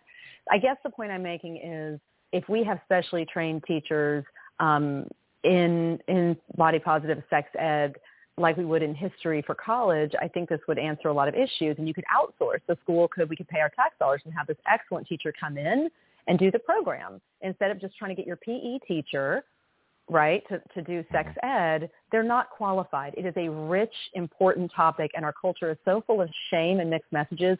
We need experts to be coming in you know and the parents aren't really doing it. A lot of them don't want to do it at home. So i, I feel like this is um, and that this is one of the solutions possibly Well, you're screwing up the guys because if you if you combine a vulnerable message, a surrender message, with a you know a be strong and take it, man up message, no one of the guys are screwed up. They have no idea what they're doing, and then you put the drugs on top of it, and the constant shaming everywhere. You know, there's well they don't there's they need to be shown They need Yeah. to be shown, and they can't be shown if we had the generation before, you know, completely stripped of all great messaging. And, and you know, I think that this goes along with what we learned from the 80s that this Mhm. um, infiltration of the school systems. I feel like it goes along with that. So well, uh, even the Boy need- Scouts, you know, when the, when the Boy Scouts were boys, it, it was a great place for boys to learn from men. You know, you don't want girl. I don't want Girl Scouts and the Boy Scouts. If you want to have a mixed, if you just want to have the Scouts, and folks want to send their their kids to a, a mixed, you know, Boy Scout Girl Scout, great. But there should be a time, Mhm. especially boys, you know, younger age before yeah, puberty, 100%. where they want to learn from men, and the girls the same yeah, thing. why don't we on we we want to honor our masculine and honor our feminine and give them Mhm. time to be that and to really immerse themselves They're going to mix soon that. enough. They'll get together. And well, There you can mix um, them all over the place. I, they should Yeah. mix. They should never be segregated all day, every day. But Oh, there no, should that's be Afghanistan. special. Agreed. Like the red tent. There's a lot of Mhm. beauty about the red tent. There's also I, I 100% agree that boys clubs, community founded. Um, I mean, even if you just have drum circles anywhere where men can go with their sons and just Mhm. have masculine share time. I know there was one in our community for a while, a drum circle. It was didn't get a lot of um, play, but they would meet once a month and they would just um, in nighttime and have a fire and do drumming and then share, like share their experiences living in the world as a man and and help each other. I think that's so beautiful. Um, And I think that is one one component of the solution to what we're doing, what what's happening right now. Well, let me talk to you sometime about when we have more time. The uh, I was involved in the men's movement back in the '80s. I was in my 20s, so I know about Robert Mhm. Bly and Iron John, and I know about the the, the archetypes, and and I studied all this stuff, and uh, it made perfect sense to me that there was a really strong men's movement in the '80s, and it kind of went away, and it's too bad um, because it was it was pretty decent. It was not a, a, a male supremacy movement that feminism has become, and so there was a lot of thought. And doesn't you don't have to go back that far. You know, it was only about 30 years ago. Uh, and so it was fascinating how that worked. But uh, I want to I want to study something. Actually, I sent you something already that I just thought of literally about a minute before you came on the show. Uh, the baby Mhm. it's cold outside video. And what's fascinating about Okay, that Okay, I saw that you is- sent that. I just didn't have a chance to look at it. well, yeah, I know. That's what I figured. But uh, for next week, if you look at the first half, and I was talking about this earlier in the show, you got Ricardo Montalban, you know, fine Corinthian leather, you know, Star Trek villain, the whole bit. Ricardo Montalban, Mr. Macho, Mhm. he's going after this Yeah. woman. Baby, it's cold outside. Stay here with me. You know, we'll have a great time all night, Mhm. right? But what people don't Mhm. see is the second half of it with Red Skelton, where the woman is the aggressor. She's going after him. Mhm. Oh, baby, it's too cold Mhm. outside. Stay with me. Keep me warm. You know, and so you want to talk about a Especially mixed when message. she hits 40. Uh, but she might have been in that film. I'm not sure. But take a look. because I'm curious of your reaction. Women, yeah. Yeah. Okay. Because they they reverse it, and everybody focuses on the first half. The man's the aggressor. Mhm. Men are dangerous. Stay away. And the second half, the woman's aggressive, and nobody says a thing. So you want to talk about a double standard? That's a great one right there. It's really interesting, isn't it? Yes. Mhm. And how many men have I talked to, really masculine men, that say they're so relieved and they're so grateful when the woman in their life initiates and hits on them and is Mhm. not necessarily aggressive, but very clear in her intentions and her desires. Yep. Right? We love the really secure man loves aggressive women. I'm here to tell you. Well, You what know, do we mean by care. aggressive? Just let's touch on that, please. Well, Tell how about what you mean by assertive? Maybe that's a better word. Well, Because you know, aggressive, I think of as a little BDSM almost, erring on the side of physicality and uh, roughness. And um, So I won't take no for an answer. Yeah, we, we we need to have a we need to publish the first you know male female dictionary, or has that already oh, been done? okay. You know of how how words well, are different. and assertiveness, yeah, assertiveness more like this is what I want. I am Uh-huh. after this. This is how I'm feeling. I've got some great ideas. Let's go. Right? Well, you know, how many how many guys would would would feel bad if a woman just looked at them and with, with you know the eyes wide open and said, "I want you." That's kind of attractive, even if you don't do anything. Yeah. About it. So, well, yeah, I, you know, yeah. I mean, this, yeah, you know, it's kind of cool. So I- I think, guys, I- the, the, yeah. we got 30 seconds left, and we were cut off once before, but that's because I was on my cell phone. so I'm kind of curious to see if, if we're either going to disappear, in which case, folks, I'll be back tomorrow morning at 7 a.m. Central, or not. we might have a couple extra minutes here. We'll see what happens. Um, but Did my there's the, did, did my caller never call back in, or she was too? no, they're still there. They've been there the whole time, but you you never told me whether it was okay. Oh, it is okay. Yes, yes, absolutely. Well, then I well we we well actually uh, we'll see if we can go now. That I'm not gonna be able to take them today. Let's do it next time. So anybody that wants to call in that talks to you that you know, uh, then uh, yeah, she never got back to me on a message. That's why I didn't uh, have them on. Uh, well, we're over our time. Are we still here?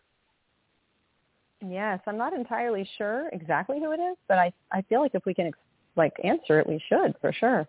Okay. Well, like I said, only because we've had issues in the past. So apparently, I do get my overtime still because we're we're into overtime. So let's uh, call. I asked the callers to check in. Uh, callers still there? They didn't check on the live chat. Let's take a chance. I've already got your number recorded, so you're either going to be a good caller or a bad caller, and we'll find out right now. So, new person, welcome to Action Radio. You're on with Dorothy uh, Pianki and me. Is that me? That's you. You're the caller. Oh, great. When you heard unmute, that's you. When you hear the word, sorry to keep you waiting. I just, like I say, we're, I'm very careful, especially during this report, and we can tell you why. Oh, now she says yes. Thanks, no Diana. worries. Uh, Dorothy. I made an account. I made an account, and maybe I messed it up. This is first That's okay. Um, Welcome. Yeah, Now, you won't be first timer anymore. I'm going to put you on my list you. as a as a good caller, so you can call in anytime after this. Yep. Thank you for that. Um, Huh. I love the topic of intimacy, and in fact, Dorothy, I would love to get your thoughts on current situation. Um, been seeing a man for two and a half months. Knew him for about a month prior to that. Um, he's 35. I just turned 40. I have two uh, two teenage children. He has no children. Um, he grew up without a father in the home, and we're really struggling with the masculinity thing. Um, you know, I Who's just, struggling? Is he struggling? How is I, he I feel like, um, well, I think the way that I see, I've done, I've gone through trainings around masculinity, femininity, you know, diving deep, and I don't. Uh, he's more of like a mechanical engineer, uh, like logical thinker, which I Mhm, think it, mhm. it falls perfectly into a masculine, feminine. But it's like, you know, I have a 13 year old son. I've mentioned to him um, that he would love to. My my son is not like overly masculine, like robo, you know, gym junkie. Mhm. But I've I've mentioned, oh, you know, um, he would love to throw the football, and um, my person has said, you know, I don't really know how to throw a football. And at the end of the day, it doesn't matter if you can do the real spin, Mhm. like a perfect spin or not. Just go out and chuck the football. Um, You're feeling like an We've had some unwillingness and a reluctance to. I For think him to don't know if share activity. I think it's a I think it's a hesitancy um in like what does all of that look like? You know, he he's never gone fishing. I I shared with him that um you know, my stepdad has said they live on a lake. He, he would love to take him fishing, show him how to how to clean a fish. You know, just This your your some m- the person mentoring. you're dating or your son or both of them? I'm, I'm getting a little This- confused with the personalities here. Oh, sorry. This is my this is my person that I'm dating.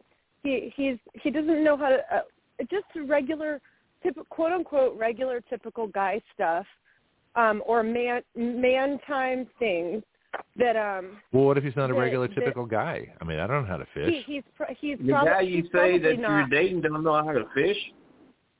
Go ahead, Bianca. I'm gi- Wait, I, I'm just giving it. I'm just giving small. Yeah. Yeah. that's correct. That's correct.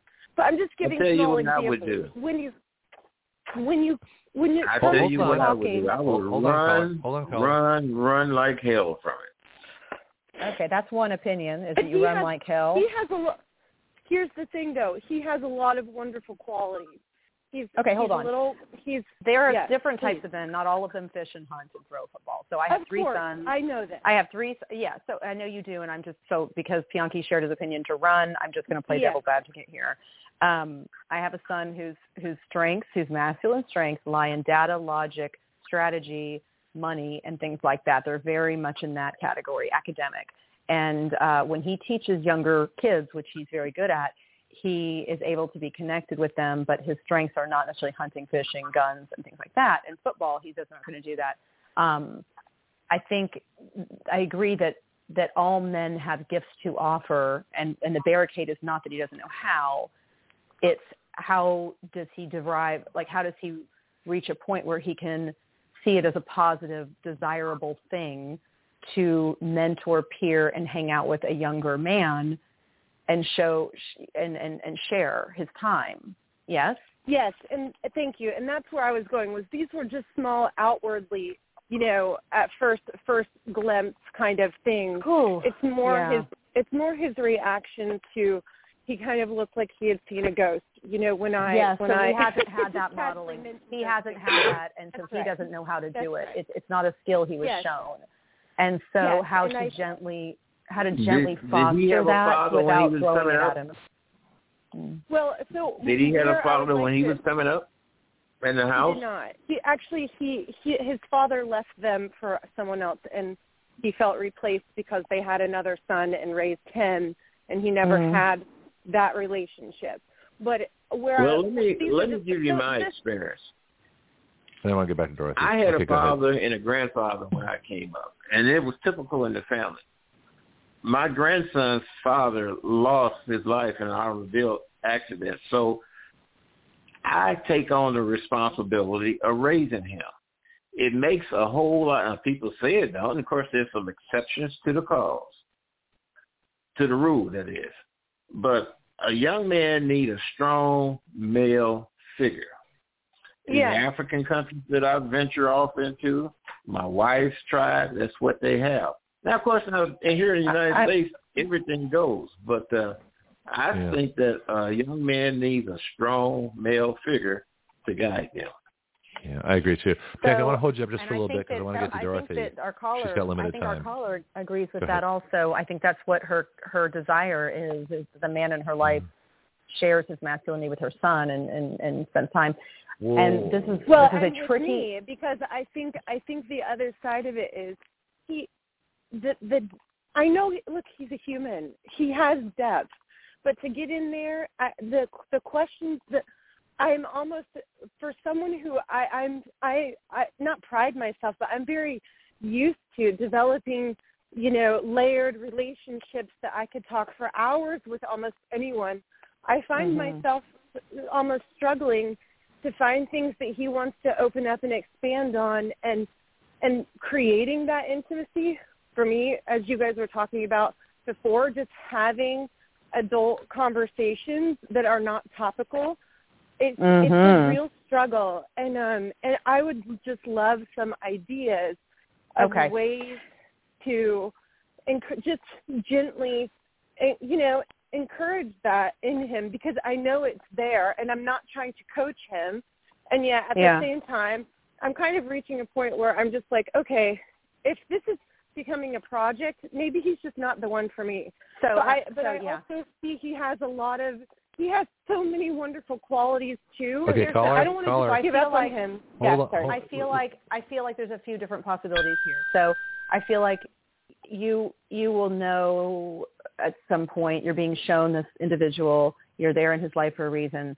You'll decide at some point whether this is your true call like this is your person or you're being shown oh i need this also. Okay good to know. Yes i'm going to have to have this other quality this person doesn't have. He hasn't done all his work and i have done my work i'm i'm speaking like i'm you and he's not quite ready for me and i can tell him that i need this and wait and see can he give it to me if he can't give it to me i have to release him and on the topic of, I agree with you, on the topic of if I have a son and there's a man in my life, um, I want to see a desire for this man to step into the male role model. I don't mean, hey, be my baby daddy. I'm, I I don't. I don't That's think right. you are talking about that either at all. But is there that strength and that intuition? Sort of an intuitive calling they have to show the young man the way, and I need that. And um, and the way to sometimes and i have other women that i talk with a lot about how do you get your man to do something and i'm not trying to be manipulative but how do you get your man to do something and make it their idea right Oh, because I wanna everyone hear wants it that. to be their idea Oh, well we're greg but talk, that's Dorothy. true we can just say man woman how do you get a woman to do something and make it her idea you know a lot of us want don't want to be told what Yeah. to do We Make her think it's her idea. our yeah Same so thing with men. so- But you know what, Greg? hold, hold some on, hold on. ideas I want I've had to the caller. I want to talk to the caller friends myself here. I haven't had a chance to talk to the some ideas myself. I've had from some ideas I've had from some friends, some wise friends. Um, eh, but they're already married, so they chose their man. So this is this is when you're already committed and you don't really have a choice to like move on to the next. But you know, sometimes to go ahead and, and do it on your own and let them then volunteer. Meaning, just throwing out an idea. You know what? I, I today I can't I can't see you today. My son um, and I are meeting with his big brother. What's that? Oh, it's a program. You know, he doesn't have a dad, and I just really want him to have male role models. So there's a great program in our area where he gets connected with another, like a man, you know, like his father, like it would be his father's age, and they do activities together, and it's a really great like a boys club program. So you go ahead and do it yourself with someone else, and then all of a sudden they step up and say, "Wait a minute, I can do that with him." Um, oh no, I'm you know really, yeah. Well, what did you have an idea? What, what, what ideas do you have? Why don't I take him on? You know, so there's that approach also where you go ahead and make it happen on your own separately, and then they step up, and and you know you may not want to do that. You may decide, I need a man that wants to do this from the beginning, like he's called to do that, and then you have to evaluate if that this is your guy, right? I think it's hugely important. I agree with you. Okay, let me jump in here for a bit because I want to talk to the caller. Yes. and uh, I know Dorothy has limited See, time. I bet this is you why. wish that you bet you wish I'm you be- answered me earlier. Well, I, I wish I did, but I but listen, I'm going to have you back, so don't worry about it. You're welcome. I want to get you next week too. So first of all, let me get your first name because we don't want to identify you, but just by that, so I'll have you in my log, so I don't say hey caller. Can I get your first name? sure, it's And you can It's have you, you can be anonymous if you like. You can be anonymous too. Yeah. that's okay. That's okay. I already said it. It's Elizabeth. Okay, Elizabeth, that sounds good. I wonder if you've called us before. Anyway, so here's what I want to ask you though, um, because I think we're we're missing something here. That the guy, you know, he may not fish. First of all, does he want to learn? Would he go out with uh, your grandfather, for example, and uh, and and learn on his own, and then maybe you know bring your son into it? Is he does he have a if it willingness makes to you learn? happy, yes. If it makes you happy, is he willing to learn? Well, well, it does Mhm. or not. I'm just I'm just curious on his own. Well, Would for me, that's to learn that's how to key. fish? Okay, well then I'm, I want to get to you on that because that's a good point. Mhm. Um, Elizabeth, does he want to learn new things? He- That's the first question. He, yeah, he did not say a yes or no directly because it wasn't a. It was like a throwing out of a possibility that we could do sometime. It wasn't a, a direct invitation for uh, you know Saturday at noon where he would accept or Okay. decline. But he All right. did kind of clam. He did clam up, and that could be for a different, you know, a myriad of reasons. You know, so I don't Maybe know. he's definitely I- I afraid of seen- getting hooked in the fish hook. But that that leads to my next question. Go ahead and finish He- this. well. I think that he he has not had a he got hurt in his last relationship and he he has not dated in 5 years so that is actually like since he was 30 um and so I when we first met he was actually like not even really like he wouldn't even really like touch me that often like not not like a hug or holding hands or stroking my arm and I just had a conversation with him because I said you know physical touch is one of my like love languages Love languages. Yeah, we talked you know about that. i'm yeah. i'm really going to need that and and in the last two months he- it has been like a 180 he is the Mm. one who now comes to he's the one who now comes to me he's the one interlacing his fingers with me so i would say yes Yeah. i i would say there is plasticity there and he Well, is interested in you know growing what's happened? What's happened? You gave him permission to do that. I mean, for he's obviously Mm. been hurt in the last relationship, probably one where physics was rejected. You know, people. I I mean, everybody gets hurt in their last relationship, or otherwise they'd still be in it. you know, that's what I right think. exactly right Um, so maybe it I is want to Okay, so, answer a thinking- so let me ask you. Uh, yeah, I want to. I want to do one more question here because I think this is this is kind of key to the whole thing. What does he do well? Person you're going out with. Um, he is a cinematographer and he has mechanical background. So anything that has to do with figuring out, th- very similar to the way Dorothy is describing one of her sons, anything that has to do with mathing, anything that has to do, like for example, he went under in my crawl space and fixed the the um, you know, the heater, those kind of Okay, things. no, Oh, let's God, that let's get know, back to the he's very cinematography. Let's get back to the cinematography. I think we're onto something here. Uh, is he a good photographer, or is he a good video Is person? he, yeah, he is. He he he does So not have why-. So why don't they? Okay, so so you're looking. You've got a defined image of of, of manhood as uh, as you know, fishing, hunting, things like that, which is fine. I understand.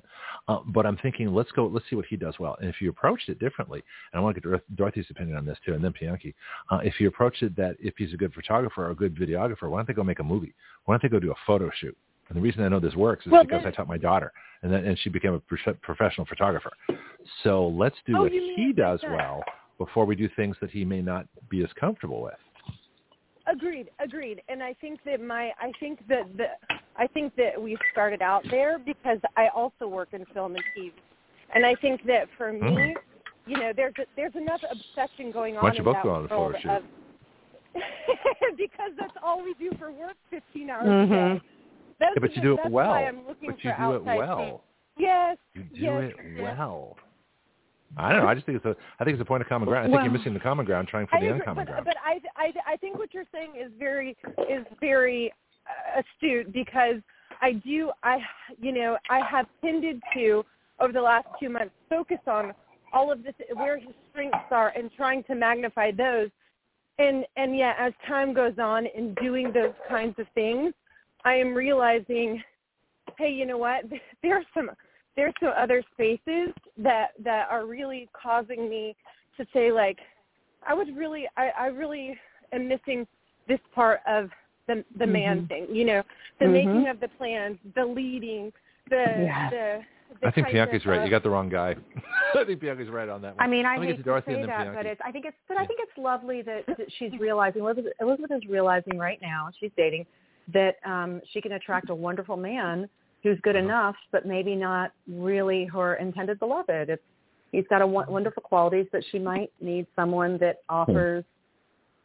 I don't know, but I love that you told him what you needed, and he did a 180. Um, if you if you told him that you might need these things, and for him to share with your son these things, and you wait and see, do you feel like there's potential that that? Uh, this is perfect. This is perfect dovetailing Dorothy into the fact that he is coming back from back into town tomorrow, and we're going, Mhm. we're getting together. And so, in preparation for that kind of conversation, what would you? What if I? I, I there's parts of me that want to wave the white flag, and there are parts of me that said, "Hang on a second, this is not a complete like Neanderthal." If I were Mhm. to vocalize my needs and do it in a loving way that is not attacking and I don't want to infantilize him. I don't want to emasculate him. I don't want to make him feel like he's lacking, you know, or lesser than as a man. I want to Mhm. do an encouraging opening up and how can I how can I shape my language to encourage that to, so that he doesn't shut down and instead like feels free to open up. How do I how how do I shape Give my him a direct command, needs like that? Hold on, Bianca. I will Uh, get what to you. I promise. So I want to. I want to get Dorothy's I do like that. to- I do like what an Bianchi's yeah. saying. Okay. I mean, yeah. Bianchi is give her a saying chance, be very just. I, I, I, that is an approach, and and some people do appreciate that approach, and I don't. Some masculine, especially, the very direct approach. Um, and again, if you're still if you're contemplating whether you throw in the white flag, you know, I think any approach is probably good at this point that isn't hurtful, that comes from a loving place. So giving a direct command, as Bianchi said, um, where you just say, ah, I really, I really would like my son to do these activities that I don't know how to do and I'm not really going to do regularly. So I feel like it's super masculine. Would you do that with him? Would you take him? It's really important to me. I know, And- and I don't- but that wouldn't make me feel- the kind of man in general. It's not really about my son. It's just about how he moves through the world, and specifically with me. You know, we had Mm-hmm. made we we had we had talked very, uh, you know, at length about spending New Year's together and whether or not we were going to stay in town or go to to Charleston or Nashville. And two days ago, he's asking me, "Oh, did I receive did I receive the party invitation to so and so's am I going to go? And I said to myself, what is Mm. this man, what did he just say? Did he just ask Mhm. me if I was going to go to this person, to this mutual friend's house for New Year's Eve? Like we were going to show up and like maybe run into each other because we specifically talked about spending, I don't know, it just makes me feel like, hey, if you want to be in a singular mindset, like great, I'm going to go date other people. But if you want to be pursuing a partnership, like I don't even know. I don't even know how that happened. Like it just. It, No, I think you're. I, I think you're, it's, it's a very good point, and I think the only. I feel like the only solution there is either to withdraw emotionally or be vulnerable, as we talked about earlier, and just say, you know, I'm just going to share with you what that felt like when you said it like this, and maybe I'm off base, but this is what it felt like, and let him respond. And um, because if that was the only issue, you know, like it's usually multiple things. If that's the only thing, we can It usually is. take it with grace. But you know, but as far as that particular situation at New Year's, I feel like the best response is just, hey, this is how that felt. It was a little hurtful. Please tell me if I'm misunderstanding. It felt like, and this is what I was thinking. Mhm. right. get I guess Bianca, let's we say do the have a rest lot of of next week. Steps up. and says, "Oh Elizabeth, my gosh, I'm so you back. sorry. I wasn't sure if You're- you really wanted to, and I wasn't sure if you know who knows what his response would be. Might be really nice." Ooh. To do what? I think I, Yeah. I think I over I stepped over you guys. I I did, but I already did that, Dorothy. I did already do that, and he said, "Well, I, look, you work. So, I know how hard you work. You have this production coming up. I didn't want to steal any time away from you with your kids." And I and I said, you know, like, "Oh, that's sweet," but I I did tell, like, I don't know if he just very forgetful. I I already told him, and maybe this is a man versus women thing. I don't know. I don't want to make assumptions, but I'm such a detail-oriented person, and I do Hmm. listen. And I had Mhm. told him, I had told him that my children go to see their dad on the 20 on the 25th or 26th, and then I would not get them back until January 2nd. Why Yeah. would we have been talking about like context clues? Why would we have been talking about going to Nashville or Charleston if I had my kids? Like that doesn't make any sense. Well, And- here's and, like- here's another. Yes, and your points are so valid, and I feel like the pain. I feel the pain of Like that. you're not This is no. You're not a dummy. Yeah, Like you're not a dummy. Like you had an, an engineering degree. Maybe you weren't listening. I don't know, but I it just it's strange. Well, it's one thing after another, and it begins to feel like they're not in it as much as you are. And I will say that this wise person said to me once, if if a man really loves you, you will have no doubt. He will make all the time That's for right. you. He will give all the money right. to you. He will bend Well- over backwards. He will reach out to you more than you even want him to.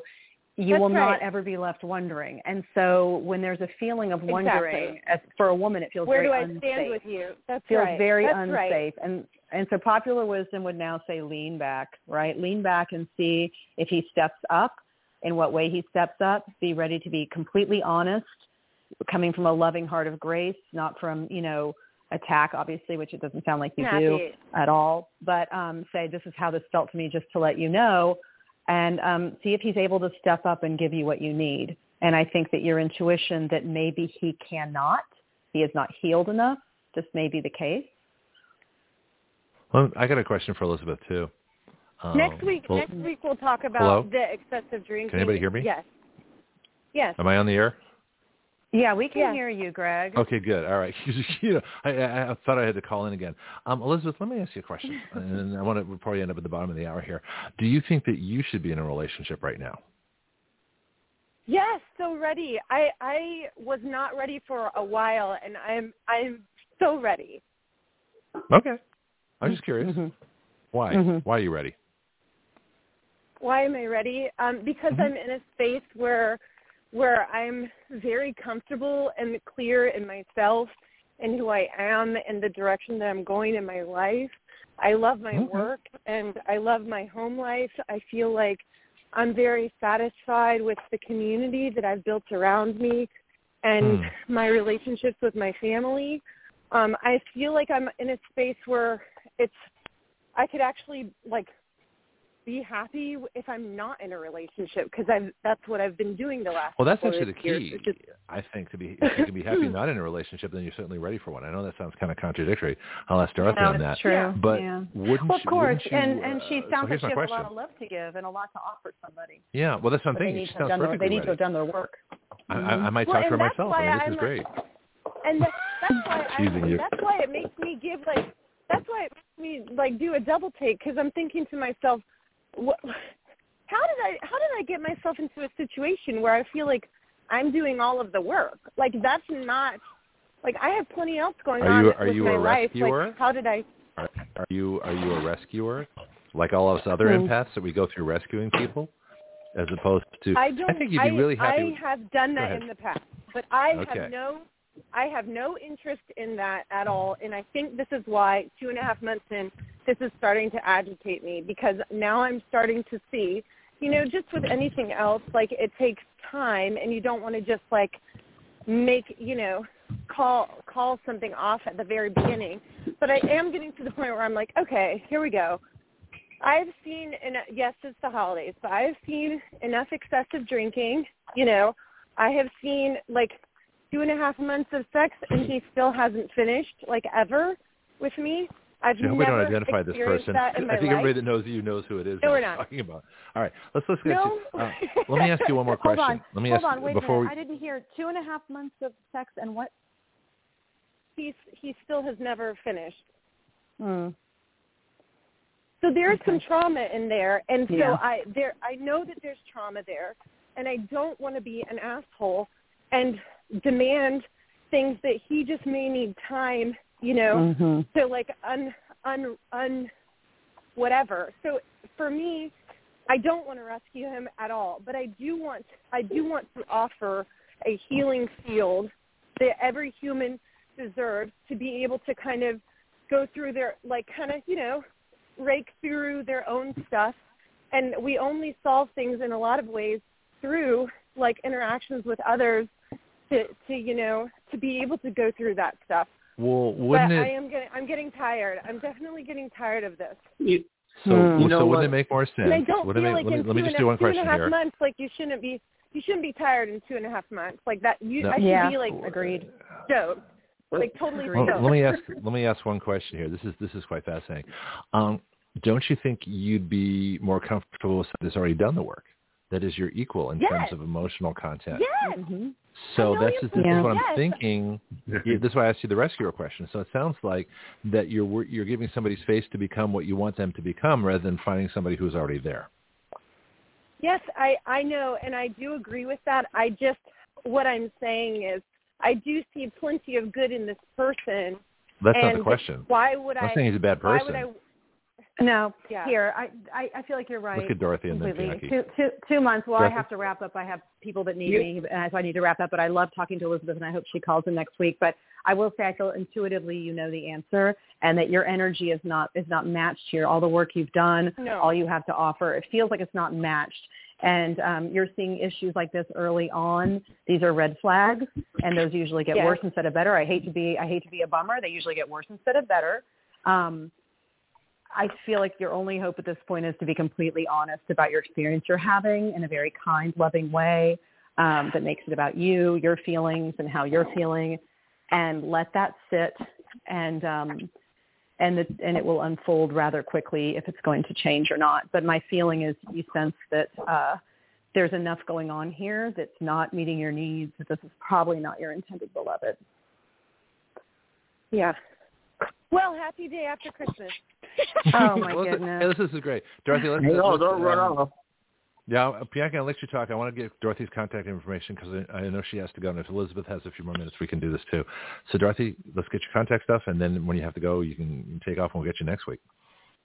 Well, I'm here weekly with you, Greg, as you know, uh, 9 o'clock Central, 10 o'clock Eastern. I'm on Facebook, Dorothy Diana, and I have a website, dorothy at yoniyun.com, Y-O-N-I-Y-U-N dot com. And again, this was lovely. I wish I had, I could spend all day on this discussion, but I have oh, to listen, run.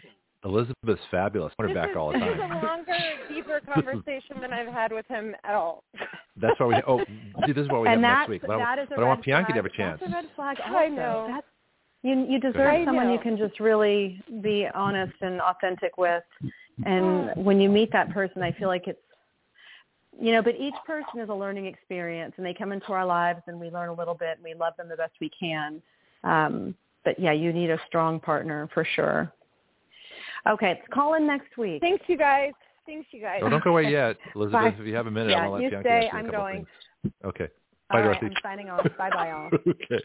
Okay. Bianca, I promise to give you a chance, and I want to let you guys chat a little bit. Elizabeth, like I say, we need. I want to see you on the, all the time. You have so many things that, that need talking. And it's great to have you here. So, Bianca. Well, what I You're was going to tell her Mm-hmm.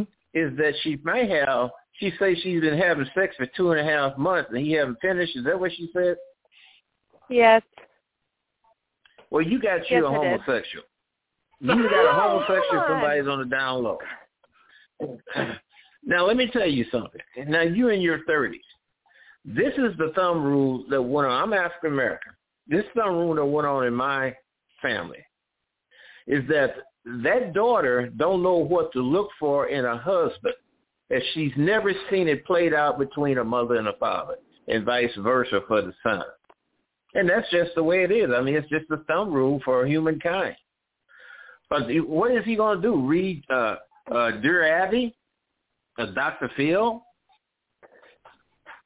The man, have your, do your father, see, I've done background checks on every person, male, that came around wanting to date my daughter.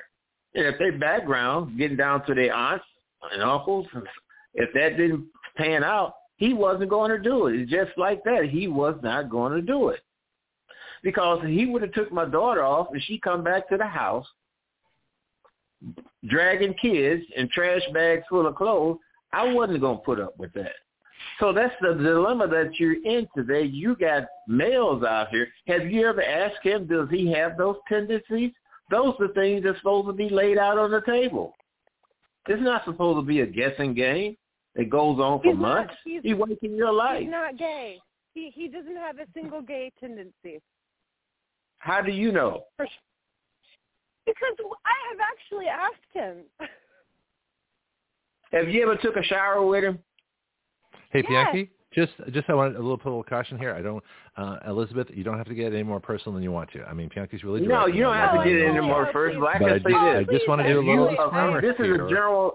This is a general Yeah, call because- to women. Period. If you were a Yeah. man, you taking a shower with him, you go to washing his back and you wash his butt, and rather for him shine away from you, he shine to you. You need to be cautious. That's all I want to say. Gary, I see you tomorrow. okay, sounds good, Bianchi.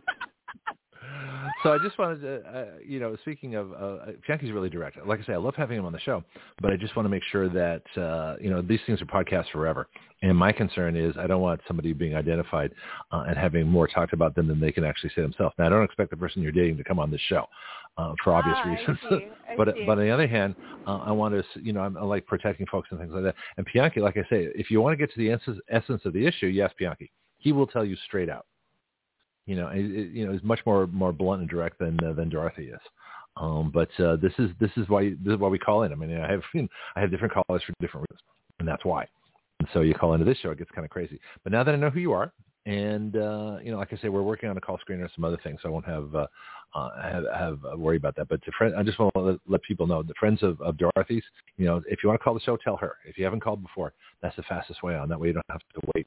You know, a, a bunch of time to get on. Well, you just got me now. I'm the last one left. Any questions for me? Got it. Um, uh, like I just I'm a little. uh I don't. No, I don't. okay. Well, I think I pretty much covered what I wanted to cover. Uh, I think that uh, um, that there's there's the definitely we were talking earlier about the the, the whole manhood crisis, and the, the younger guys especially they do not uh, they do not have they haven't had the male role models, they haven't had the fathers, Right. they haven't had the Boy Scouts, they haven't had any of those things, and uh, and so there's there's way too many men being raised by single uh, households headed by women, and not that women aren't doing the Right. best job they can, they are, and we're not saying that, but what we're saying is there's just fundamental things that guys have to get from guys. I mean, I was That's fortunate right. enough And a to mom cannot be a dad. Mom, mom, can- a mom cannot be a dad. She cannot exhibit masculinity, nor should she. Mhm. Yeah, but in the same way, a man, you know, I man can't be a mother. Yeah. You know, I mean, That's men can't be right. mothers. Yeah, this is it, That's it right. doesn't work that way. Yep. Okay. Well, thank you so much. I appreciate you guys' time. Okay. Well, it's been fun. We'll we'll, we'll catch you next time, probably next week. All right. Bye. Thanks, Elizabeth. Take care. Which just leaves me. this has been a fascinating show. I, it was one of those shows I had no idea where it was going to go. And again, the, the beauty of the show is that we're open. Someone calls in, but the best thing you can do if you're a new caller is to call the uh, uh, is to check in at the live chat. Uh, or if you know the host, this show in particular, we, we had problems with people making some rather obscene phone calls uh, with uh, with Dorothy, and so I'm very cautious on this particular hour of not having that ever happen again. And so if I don't know you, then chances are you're not going to get on the show, or if Dorothy doesn't. So um, that's kind of how it works. Anyway, this has been fun. It looks like we do have our overtime, which is good because I may need that sometime.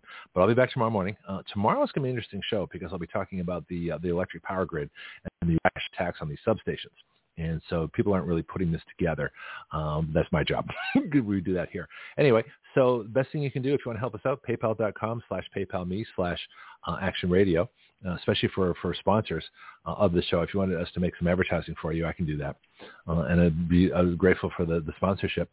Uh, if you just wanted to do support Action Radio, that would be givesendgo.com slash action radio, givesendgo.com slash action radio. That'll help us out tremendously as we grow. And we have some major marketing and, and lobbying efforts that are going to need to be done. We need your help sharing the bills and sharing the show. And that's how it works. Anyway, enough about me. I'm sure you heard enough. This is a, our, our live show day after Christmas that maybe a lot of other people aren't doing. So happy Boxing Day, all of you fellow Commonwealth people. And I'll be back tomorrow, 7 a.m. Central Time. This is Greg Penglis. So what is Action Radio? It is a radio show with its own citizen legislature. That's you, the listener.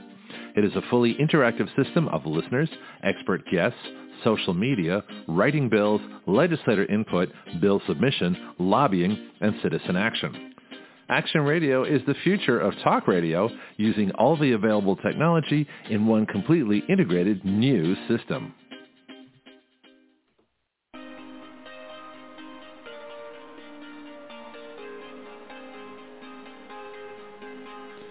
You are listening to Action Radio Online with Greg Penglis. The webpage for all Action Radio shows and podcasts is blogtalkradio.com slash citizen action. Please share our show with all your friends and family, both nationally and internationally. The guiding principle of Action Radio is this.